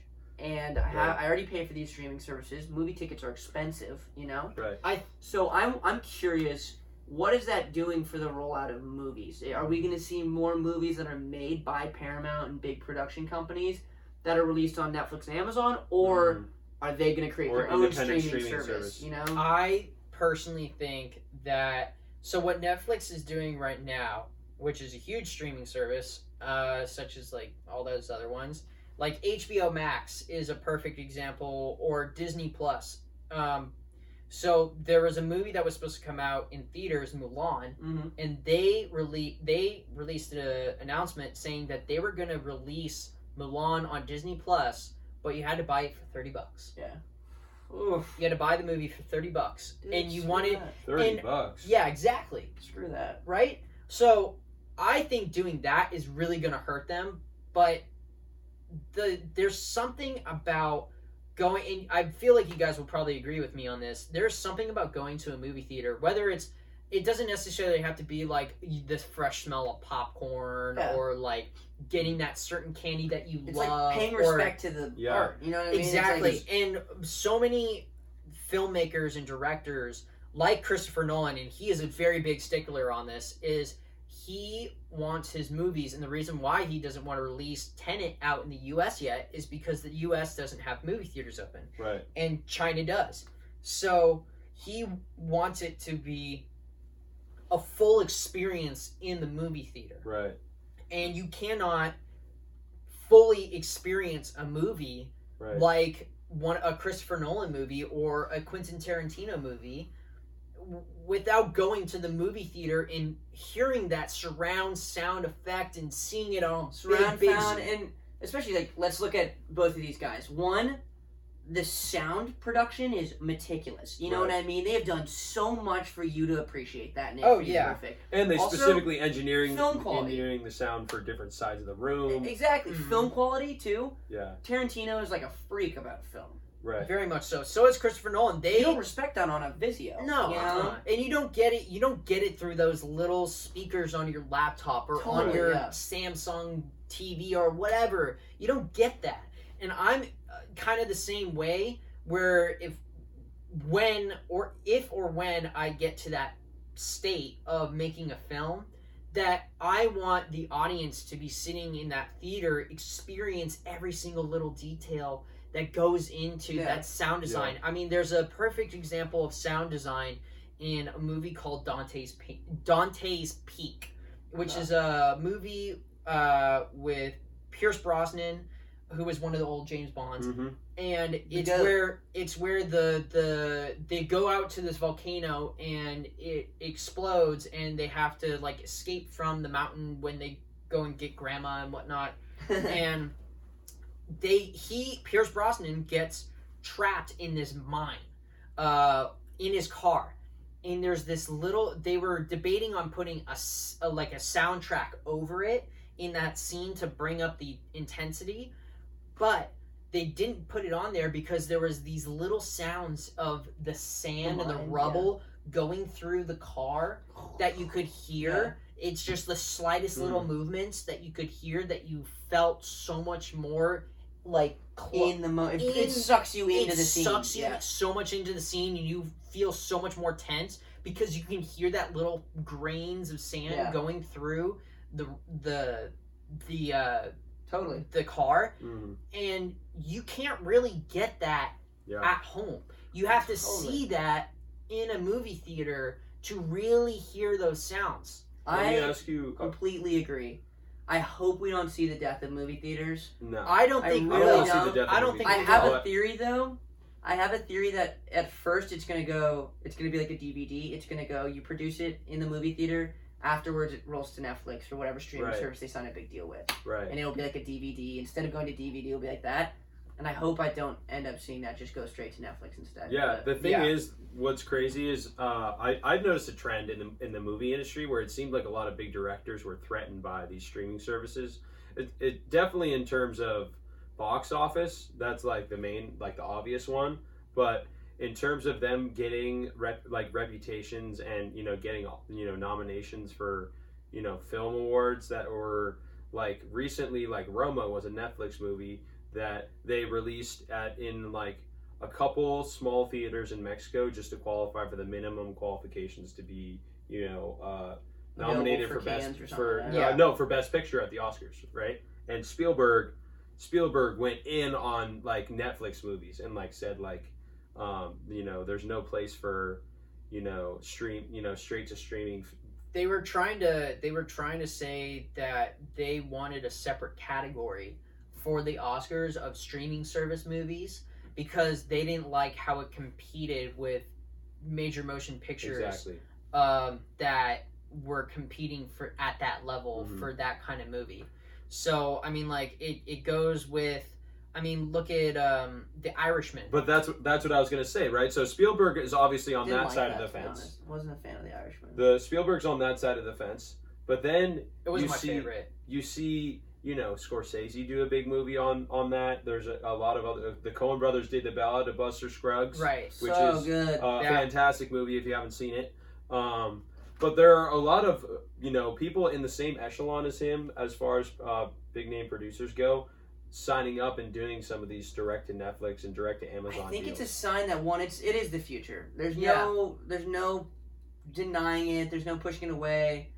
It is the same. It is art. It is it is art, and you have these big directors, and I hope to see a lot more big directors participating in that. Mhm. I like good movies. At the end of the day, I like good movies. But know? here's here's the other thing too. So what Netflix is about to do and what directors are going to do is they will have a partnership with Netflix because Netflix has become so big that it's pretty much its own studio now. Right. Totally. and It's they're they are yeah. giving out so many opportunities for young directors to make their movies Mhm. that they are creating a I saw something that they're creating like an intro logo for Netflix so when it's released out in theaters Mhm. before it comes to Netflix Right. But like it's the like it's a Lionsgate lion, Yeah, and some of like- the signature, Yeah, opening, exactly. the And so Paramount they're- Mountain, The- and Exactly. stars. Dum, dum, yeah. yeah, Yeah. so they're doing those for the Netflix made films. And the reason why Irishman was on Netflix is because no studio wanted to make The Irishman. That is a three and a half hour movie. Yeah, And it is so long and it's so expensive. You have to realize that Right. they digitally replaced Robert De Niro's face and Al Pacino's face to look Like, Like, yeah, like twenty years. 30 years younger than Right. they are than they are. and I it mean, was like, it Robert was De done, Niro's and it like, was what, done 80? somewhat well. Like it was, it was definitely. There was a like- little janky points. It was like the but, Baron like, Revenant. It was like obviously fake. Yeah, I some love points. Revenant. I thought that was a Dude, great but the movie, bear was but so obviously fake, in my Really? opinion. Yeah, I don't know. I could, yeah. Well, looking back at it, yes, I could see it. Obviously, Dude, I thought they actually got a lot of good credit for that bear. Like don't. Jonah Hill Wise- made fun of it in the Oscars. Really? I'm pretty sure he came out in a bear hoodie and was like, "So I'm the most important character in Revenant. I am the bear," and it made sense because Jonah Hill is like a little at the time was a little bit Yeah. bigger. I know that he's lost his a lot of weight. his weight does fluctuate a little bit. He does, He's yeah. actually proven to be a very good actor. Yeah, and a yeah. He's director. done, yeah, and a director. The He's mid- Okay, Mid-nineties. the mid '90s. Yes. Oh my so god, The good. mid '90s is a So fantastic good. movie. So sad too. Like it's holy it's shit. so real though. Dude, it reminds me of a kid I went to I grew up with. really. Yeah. Yeah. Yeah. You His don't need to older tell the brother story. was just no, it's not a bad thing. No, No. I'm not saying that exact story, but like his older brother and him were absolute Just not Good. compatible. maniacs. Yeah. Growing up and his little brother or his older brother would just come around and just like totally bully him in school and stuff Uh, like that. You know what I mean? It was just like a tough like That's Tough a bummer. love kind of thing. yeah. The No. Potters. That's a bummer. The man. Potter boys. So, uh, One of their names was Harry Potter too, to boot, so oh, dude, why would you do that to your kid? Harry Potter. this Dude, is before J.K. no. Rowling wrote it, you know what Yeah. I Oh, mean? Like, God. Uh, That reminds me. That reminds me of there's uh one family. I think it was in was it in Our Lady, where who? oh god, there was one woman, and I remember it was the talk of the town that she got married, and her new married name was truly boring. Stop it. Not kidding. Her maiden name was truly golden, and then she married a guy whose last name was boring. Really? Yep. That is so tough. Yeah. Damn. How tough is that? Of all the people to fall in love with, Mr. Boring is a tough sell. that Yeah. guy's better not be boring. I Yeah. I hope that's a commitment right there. To I feel like train- with that name, growing up with that name, you have to be interesting. yeah. You know what Yeah. I mean? So, fast. you have to go against the odds there. yeah. It we're gonna you. we're gonna fast forward a couple more years because um, you eventually decided to cut ties with U of A and then move back to the back to Orange County, back to Newport Beach.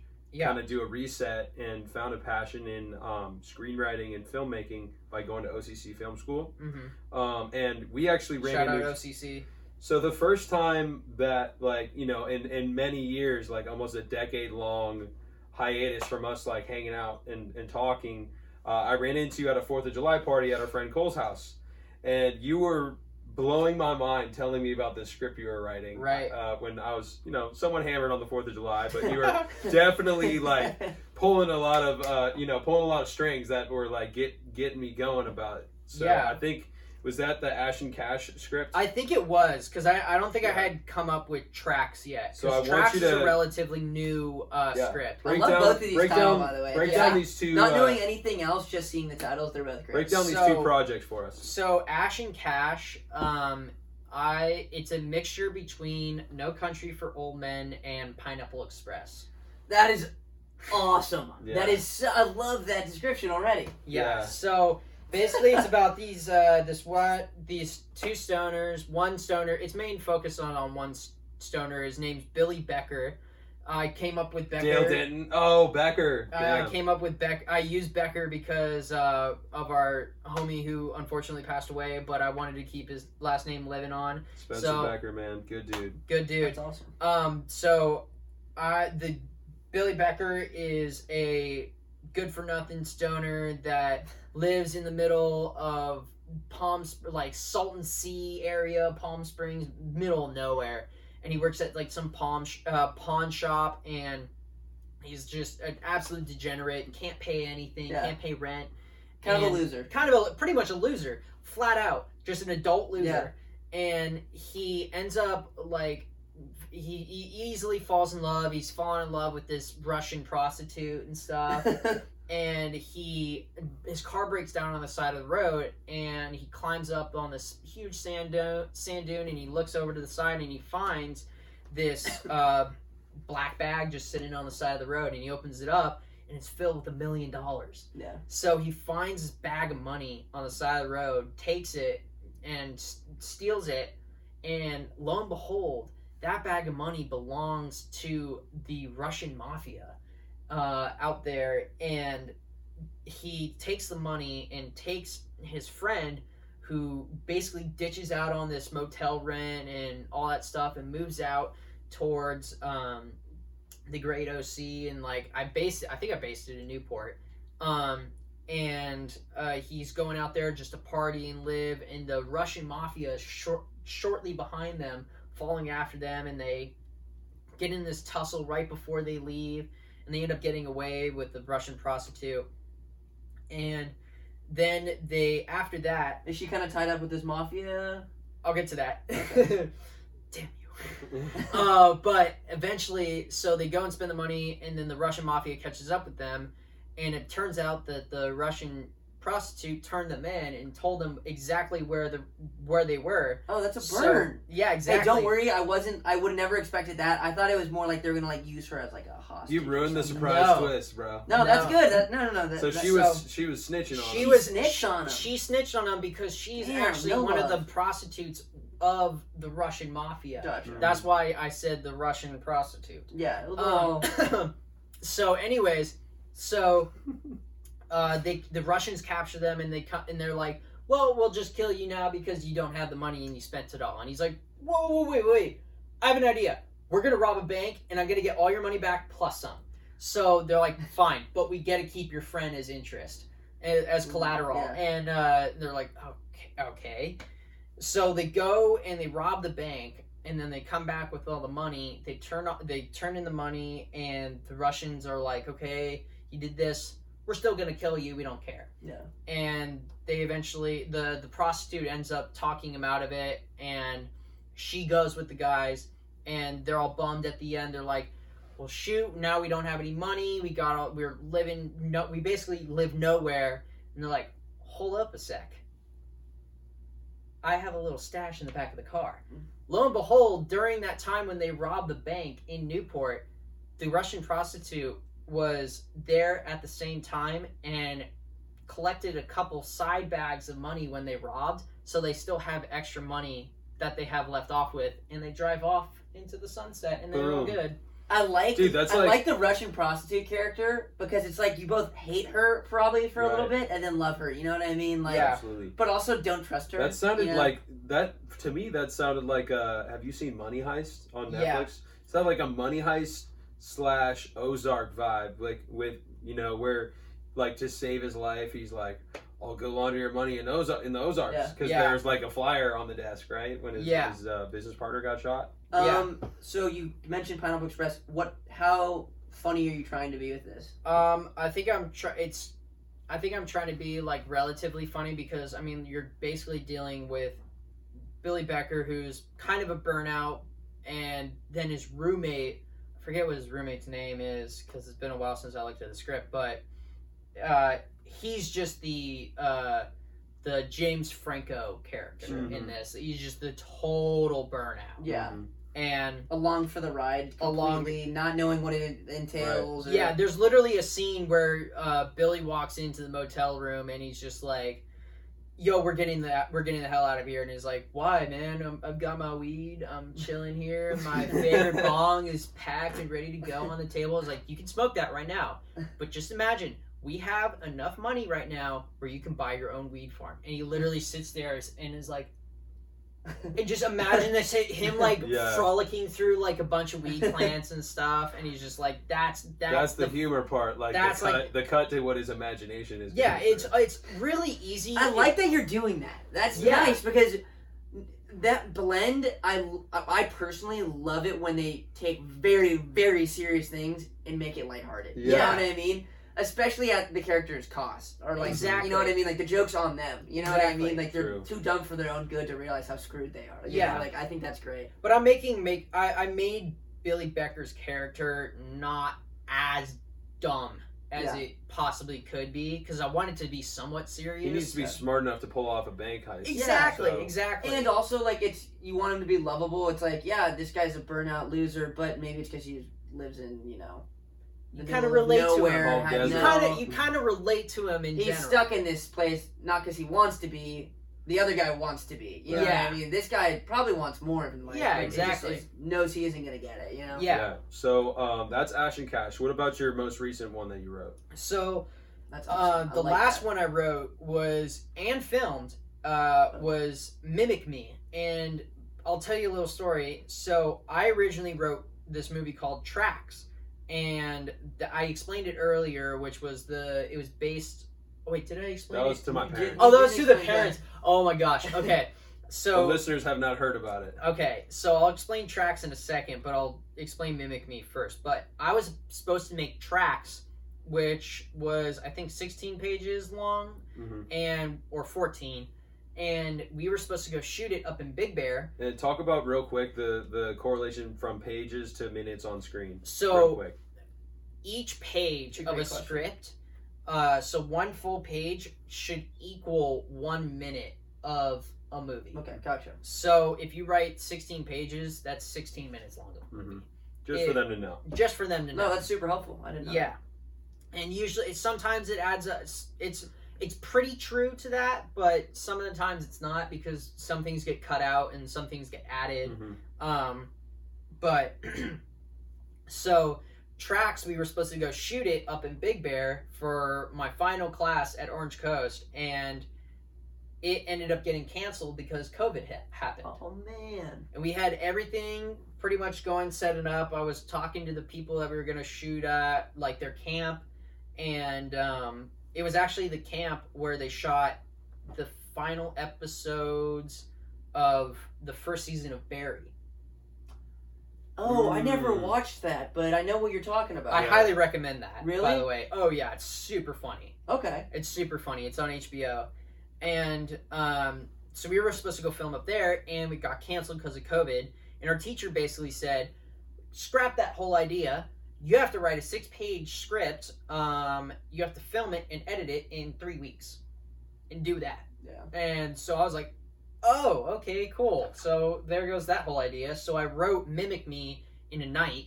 It was six pages long, which is honestly not that hard, but to have a story complete go full Yeah. circle Mhm. and do that a lot of uh, the students in the class didn't end up doing that and i was kind of like one of the only ones that could get that done or do something of this magnitude so mimic me is about uh, during a post-apocalyptic time where there's creatures that live in the world that basically have the ability to swap their looks to whatever presence is in front of them so Like X Men shit. They're like basically. amorphous people. like amorphous people Mhm. and they um they hunt the peop uh living creatures like us so they can turn them into those Us. amorphous So creatures they look like. Oh shit. so So is it like Kirby where they have to like swallow someone and then assume their identity? pretty much yeah so That's spooky. yeah so we so you I know what I mean by that, right? yeah. Absolutely. Yeah, I know okay. what you're talking about. but I'm just imagining this in like a big screen movie theater, and that would Yeah. scare the crap out of me. So- it would just be like very scary. I'll, like, I'll show you guys the film later and it so we filmed is there a place you can find this film? yeah it's on my instagram uh we'll link. We'll, We'll link put it. your handles we- up yeah. there. yeah. So um, I, di- I didn't want to put it on like YouTube or uh, Vimeo. I don't know. I just didn't want to. Um, there's more people that would probably view it on my Instagram or on that rather Totally. than my YouTube. hmm So it so basically the son has to go out to go get medicine for his mom, Mhm. who's sick and dying. And when he leaves, he ends up going through the back routes and stuff because it's not safe to travel on the main streets.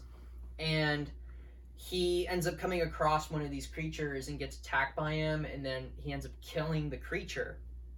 And then walking back to to the to the store, gets the medicine, then comes back and um, gives the medicine to his mom, but his mom actually ends up turning out to be attacked by one of those creatures, and then she keeps the same face as. No. Yes. And then you have, and then you have the Tell me that's know. the end. That is the end. Yes, I love that. That is so Dude, sick. That's epic. I love endings that are just like And it's not called what mimic. you And it's want. called mimic Yeah, me. it's Damn. called Dude, Mimic I'm not gonna lie. I can't believe you said that in six pages. I could see that being a whole movie. Yeah, Yeah.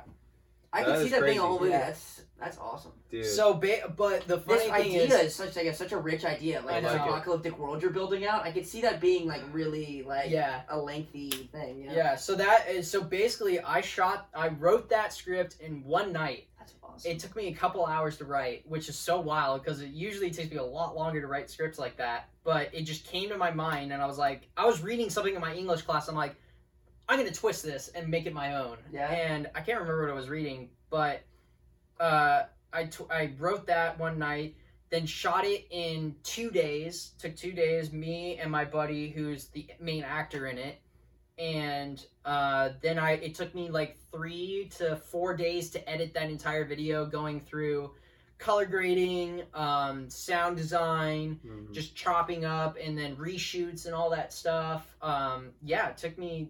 I made it in within that time, and everybody was still working on their films, and they're like, like I'm I'm done. I'm done. I'm done. And they're like, "How are you done?" I'm like, yeah, I was motivated to get it done. yeah, you loved that's it. good. Yeah, Dude, I- that sounds like a really exciting plot. I'm, ex- Cool. I'm I'm, very I'm stoked, stoked to, to watch that too. Yeah, very How Yeah. long is that? Is that short? Uh, I think it's like six minutes. six or seven minutes. I think. Dope, yeah. man. Dope. Because excited there was a watch couple scenes that ran a little bit longer, but it, it adds so much more emphasis into it. Yeah. Um, Cool. I'm stoked to see how you actually accomplished that storytelling Yeah. through Um, acting. so tell us about tracks. So Tracks, the movie that was supposed to be made, Mm. um, R.I.P. Uh, I'm hoping to eventually make that when uh, COVID situation kind of lightens up. Uh, I still really, really want to make it. So it's based off an actual serial killer in Alaska. His name was Robert Hansen.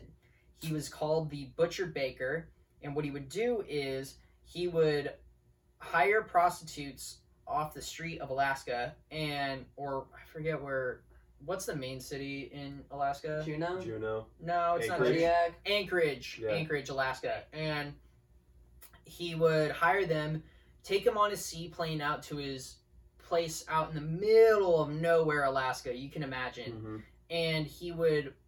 Uh, it's pretty gruesome. He would rape them and then set them free in the wild, butt naked in the cold, and then hunt them. Holy For game. shit. Dude, this guy. What's the guy's name? His name is Robert Hansen. You can actually look him up. Oh my Dude, god. This is that's- a real person. That's How did you find out about Robert Hansen? So I That's was horrific. Holy I crap. so I was thinking when I was coming up with ideas for scripts to write, I was thinking about what places I could shoot at. Mhm. One second, I'm gonna drink some water. Yeah. This is crazy, bro. Mm-hmm. Dude, that's gnarly.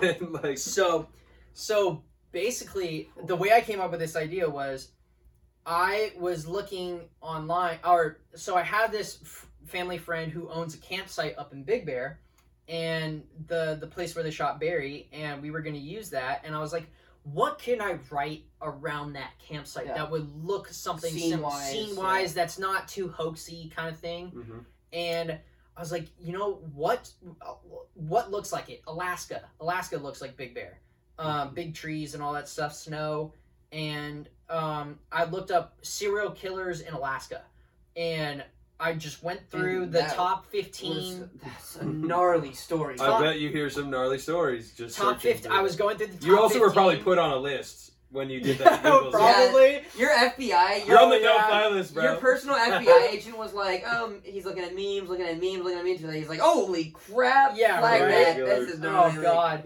so I basically I saw him on the top 15. I was like, I was like, who's the worst one that sounds the worst out of all these guys? And I found him, and I was like, that guy sounds horrible. Yeah. That's horrible. So how do you integrate this fucked up dude into a plot? So I kind of Quentin Tarantino'd it, where I Mhm. changed up, like you know Or, how like, like alternate history, like yeah alternate history, Mhm. where like he did uh like once upon like a in time. Glo- Once Upon a Time or Inglourious Basterds, where Yeah. he completely changed There you go. history.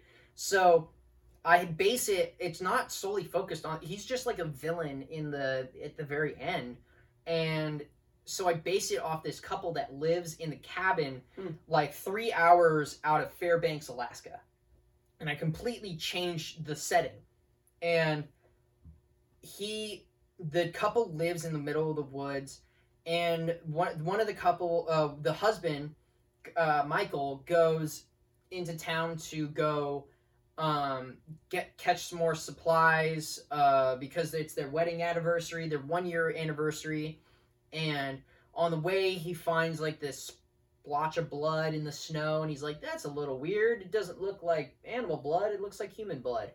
And he he's like okay this is a little sus- suspicious and stuff and he goes into town and he sees this weird guy uh who ends up being robert who passes by him and giving giving him this weird look and he's like who is this person? I've seen this person before.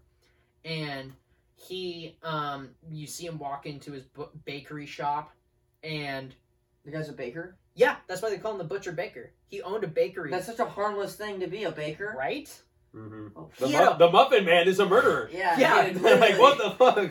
yeah right and it act- in real life he had like a family with like two kids and stuff and so anyways Dude. so the the husband comes back and it's late night and uh so they the husband uh the husband gets wake woken up in the middle of the night and the wife is like "Wh- what are you doing? Like what's going on? He goes out into the middle of the woods and he finds this woman screaming running in the middle of the woods and he catches her. It's like are you okay? She's like covered in blood and stuff and she's got like a bullet hole on her leg and she just passes out and he's got like this big metal axe that he was chopping wood with earlier and he leaves it on the floor picks up the girl and then goes back to the cabin and eventually uh, it gets revealed that the wife is actually the wife of robert hansen in the in my story and um, they were actually collaborating together to prepare the husband for the ultimate kill game for Oh, Robert. That's So because he was so So tired he of was killing up women, so the husband was actually up next for Oh. Robert to kill and Damn. Hunt. And So he kind of Wow. used this woman as bait, or like. so the the Michael's wife Sierra is actually the wife of Robert Hansen. Yeah. And So she's like a she, polygamist. she yeah she Which basically is on brand for this level of crazy. Yeah. yeah so she basically gets Alaska's a fucking wild territory, bro. Yeah. Should be going down there. yeah so That's wild.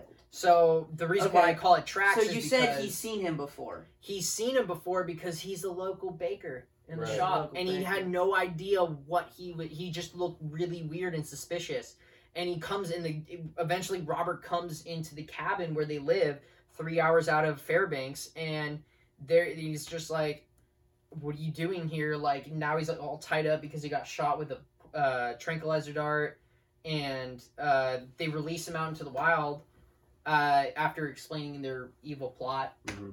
typical villain kind of thing. And um, then Michael ends up getting the better of them and kills uh, Sierra first.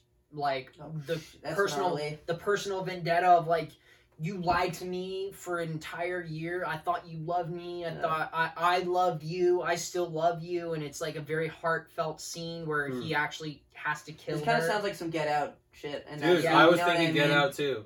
You know when he has to kill his girlfriend? Oh Mhm. god. It's like, nah. and Gnarly. and then he actually goes and kills uh the the Robert Hansen and stuff and it's like in this final scene so in the beginning of the movie you see Michael the main character chopping wood in half.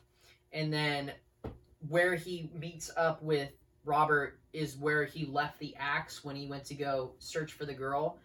And at the very end you see Michael split Robert's head down the middle. So it ends where it begins So the you're splitting of something. So would the scene be like you just like a monotonous chop of wood, chop of wood, Oh, chop of wood, so the and then opening like a lucian scene- dude in the end would be opening like scene- "Whew," same exact angle and everything, just bang. Like, yeah, maybe a couple spurts. opening of blood. shot is like you on a vertical chopping wood, and then the ending shot is yeah. The Is- the the original shot would be uh, it would be solely focused on that one log, and then all of a sudden you see the the piece of uh, or the Axe. axe go down and chop the Yeah. wood in half, and then another wood would be put on Yeah. top and would be motionless. right. Um, and then Again, yeah. and then at the very end you would see Robert going like no, and you see the axe, and then you see Michael walk away in the distance Damn, in a blurred background. damn, So that's it crazy. and that's Dude, what if you did like where it was like the axe comes down, same exact angle, and you just see like blood come up. You don't know who swung it. Oh, You know what I mean?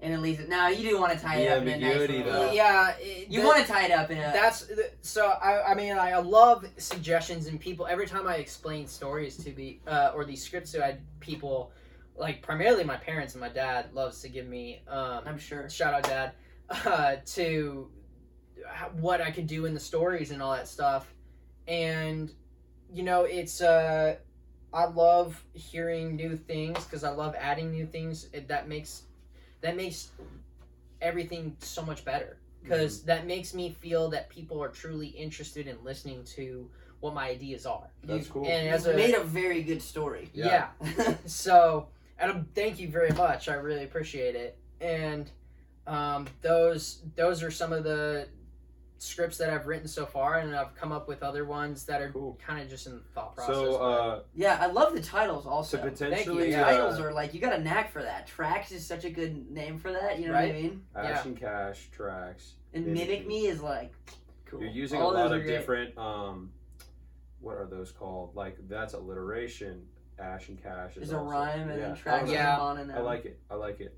Um, all right, so to kind of wrap up here, we kind of wanted to ask um, now that you have a couple, three big scripts under your belt um, in terms of stuff that's you know written and finished.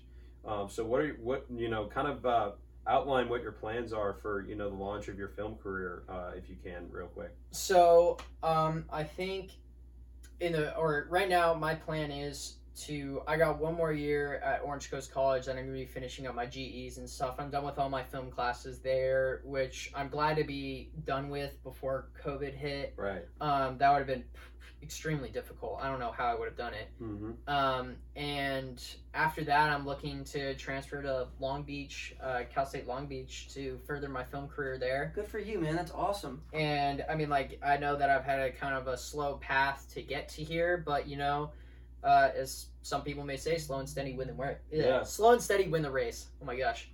Um, but yeah, so that's kind of what my plan is, and then just looking for stuff in Hollywood to um, to work at, just studios and stuff. It's What's all the script selling process like? so, uh, the script selling process is you go, you take your script, and you can take it around to different studios and stuff, and you give them their little elevator pitch, and that's part of the process of how I write as well. Is you've got to come up with a log line, which is like two to three sentences of that explains what your script is, Mm-hmm. That's so tough. and yeah, right. Especially And a, trying what, to trying to explain, 120 page script, yeah, Yeah. right. dude. Right? Exactly. so try and come up with that uh, and put it in two lines. And then you go to the bulletin board and uh, you put all these post-it notes on how the structure of it works, and then you can start getting into your um, your writing it down on uh, your laptop or a piece of paper. And um, I think that just doing the giving the log line to the studios, and it's really hard as a new director. You have to have a couple things under your belt, and you Mhm. have to know the main thing in Hollywood is you have to know people.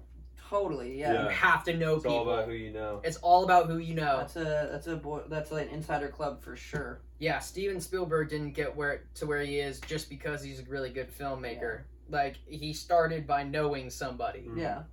So, uh, I mean, like, there's a lot of filmmakers that, don't get me wrong, are extremely good and they got to where they are because of how many projects they've done and who saw them. Mm-hmm. But uh, you have to have a little foot in the door Totally. before you even get that script to that person that's actually going to read it. hmm Yeah. Film school is probably a good start. You know, I'm sure there's Yeah. professors that you'll go to school with at Cal State. Um, we'll have relationships with people that might be at USC or UCLA or Chapman Mhm. or even in the industry, probably in the industry. You know, Yeah. that's great, man. So now we're gonna wrap things up with our only recurring segment, um, which is the "What's Up, Doc." Um, Eh. we're big fans. I was gonna say, like, did you play that uh, that Looney Tunes game on on PS on PS2 back in the day? Uh, I don't know if you remembered, but uh, that was I like was never into video the games. don't bring, don't bring it. You brought this out last time. No one knew who you're talking about. All right, no one's I, I thought I thought he was the one. I kid. like I had buddies that I would play with it um, back in the day, but uh, Maybe a we did, documentary, but like it was a vague, a documentary uh, recommendation that you have for the people. Do you have any uh, in mind? Um, there's one that I watched. I'm gonna go with Filthy Rich, uh, the Jeffrey Epstein story. Oh Oof. shit! Yeah, and I think that's very good to bring up right now, especially in the heightened time of everything that's coming out with uh, Glendawell Maxwell. Ghislaine Uh, Maxwell. Ghislaine Maxwell? Maxwell, Yeah. What? Yeah, it's her name's really hard to pronounce. Right. She's- That So- lady, everybody involved in that is so. Sketchy. I think yeah, like I Also, had the new news about Bill Clinton dropping like two days ago. Hmm. Yeah. I think it's I think it's a very uh, interesting topic to bring up because I never really knew when the whole like Jeffrey Epstein died and stuff. Like I never really knew. I I'm pretty sure none of us really knew Yeah. The who this guy was. right. And like if, when you watch this documentary, you really see the monster that this Oh, man is. absolute monster. It's horrible, but it's so eye opening. Somehow right. he's n- not alone. yeah, Right. The- she and the other people. part I feel like, like- she's. she and other people are more than complicit. oh yeah. hmm And it's like, for me, it was so disgusting to come to the realization that, like, as horrible as he was, somehow he was able to surround himself with people that were even more. Uh, yeah, s- maybe Right. worse. You know, it's Well, just like equally as sick all as he all was. people So of bad. power, all people of power, all public figures too, and you know who knows if you know obviously Epstein can't can't snitch on anybody. He's dead. Ghislaine Maxwell, who knows what's gonna happen to her? She's she's in she's about she's to. in the same she's in She's the in same the same boat. she's about to go trip down a she's literally in the somewhere, same prison yeah. that Epstein was in in New York. It's just like okay, we'll see what happens. You know, I'm surprised that she has lasted this long. Honestly, right? Like uh, on Twitter, the second she came into custody, it's like she's gonna die of like COVID nineteen mysteriously. High, high key, I would be totally fine with her them offering her a total immunity deal to unleash everything, because she will get murdered as who soon knows, as she dude? gets. Who knows if the power? She will get is murdered involved. as soon as she gets released. Either way, you know what I mean. But at Yeah. least it would incentivize her to And- tell. Did you see Tekashi It's true, 'cause I six wanna nine is posting Instagram live videos everywhere now? Like this Yeah. guy is being so ignorant. He's in LA. The guy's wild. Um, yeah, dude. Thanks for bringing up that that documentary. I'm sure, like when that dropped, um, um, anybody who has I know it's Nef- a little like it's anybody not who has Netflix probably either wanted to watch it or didn't watch it. It's I couldn't make it through the first episode. It was so. it's uh, so it's very disturbing. hard to and, watch. Um, just hearing how young so how many of these victims were and so sad. his his you know his thing with the massages like how he would get like so many Yeah. of them a day it was so There- weird. there's a special place in hell for them. It's Seriously. Oh, what's Like I- crazy is too is how the other like the other girls that originally got like roped into this. How did they? What was what mental state were they in to bring Yeah. other girls into this? They're They're, like, all- just come do this with me. everybody is all It's like, so vulnerable what? in this situation it's Yeah, it's, it's awful. um, Yeah. yeah so that was a very eye-opening thanks for bringing that up um, the one I want to pitch this week to you guys is a is a documentary that Brad Pitt produced actually back in like Uh, 2015 oh, It's called Big Men on Hulu, and it was really cool. It was this documentary about um, how this one geologist, uh, this uh, this geologist from Ghana, found an oil reserve um, off the coast of Ghana, and basically didn't like didn't sell the government enough on it, so the government didn't invest any money in trying to manufacture it. So he had to go and outsource um, funding to um, different companies across the world, and then the company that eventually invested in it was a um, a company based in Dallas, Texas, and they, they like ended- their oil. huh? they like the Right, oil. like a like a basically a, a oil PE company and like gas company based out of Texas that just makes these extremely risky like you know new frontier investments um, are just absolutely cranking money out of this deal and since like these countries are really naive essentially and like trying to bring in foreign investment um, stuff like that like they give these initial investors like really really loose terms that they Favorable that terms, they like really abuse so it's like um, kind of plots the whole story of like them developing the the oil rig and like discussing like the profitability of it and they like lied a lot about like the value of oil. And you know Yeah, simultaneously awful. simultaneously the val- like the, the the um the oil prices were crashing um for various reasons. So the, the documentary was really cool. And brad pitt i didn't know he was that good at directing like he did a great job Wow. That's really cool. It takes a special person to direct a documentary. Yeah. Honestly, those I've heard of people doing documentaries, and it takes them like twenty years to make those documentaries. It's Yeah. crazy. It's crazy. Sweet, what do you got So you guys have all probably heard it. It's Free Solo by Alex. Uh, not by Alex. It's the Alex Honnold story. Mm. So this guy um, is a world class rock climber, but what he's really started to revolutionize is the act of free climbing, which is climbing without anything to save you from dying, basically. no ropes He free solos uh, El Capitan, which is One of the most difficult like one of the most difficult the world. So, and free solo is really neat too because they give you a little bit of context into the like history of climbing too. Mhm. These are used to be day long ascents, you know, by the best climb mountaineers of their times. You know, they'd sleep on the face of the wall. This guy does it in like three hours. Mhm.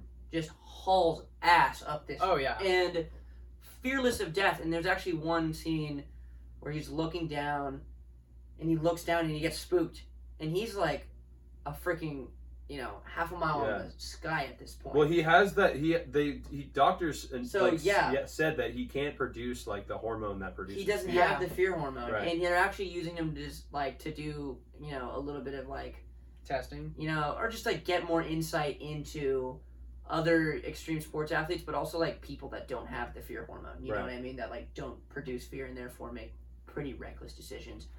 You you should watch it. Alex Honnold is a different type of beast too, because there's something up with him. right he's Oh, definitely yeah. he's definitely off awkward he has a girlfriend that he like doesn't even seem like he likes I think they're married now, Yeah, it's just in the He's- documentary, he's made out to like not give a shit about this person. which I is think that's totally pretty not true. true though. Yeah. Dude, I feel like it's pretty true. Like all he does is climb. He's obsessed with climbing. Well, yeah, and she Yeah. asked, she's like, if I ever asked you to like stop climbing, like, would you do it? And he's like, no. No, I mean, like, dude, I'll high key she was annoying, but I watch it, make up your own. I mean, she dropped him from a very Right, far. right. I I- forgot. that was not chill. I I forgot that remember was a big part of it. Yeah. The fact that he like didn't really trust her anymore. after Yeah, that. dude, she dropped. That not cool, honestly. Yeah. Damn. Um, I don't know if you've been rock climbing and somebody drops you, you you lose a shred of respect for them.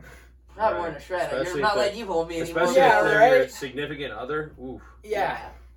That'll give Um, you some trust issues. And she kept making it all about him. She's like, "Well, if Alex dies, like, I'll just be so sad." And I'm like, "No, like, like if Alex dies, like, he stops living." Yeah. You know what Yeah. I mean? Like, the problem is that he's not alive Right, anymore. Like, she was really focused on it. But uh, you should watch it. It is yeah. freaking All three of those documentaries Yeah, are very yeah, worth yeah. watch. Um, but yeah, I think that's a wrap for episode uh, seven. Thank you so much to Matt Saucedo Yeah, for man, joining of us course. for making Dropped the drive up from OC. knowledge too. That's a real one.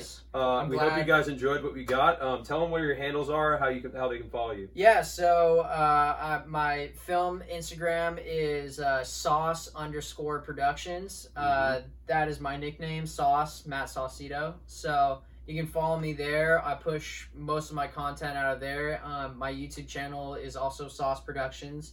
Uh, follow me there as well. Um, those are my main two. Uh, if you want to follow me there, thank Right you on. guys.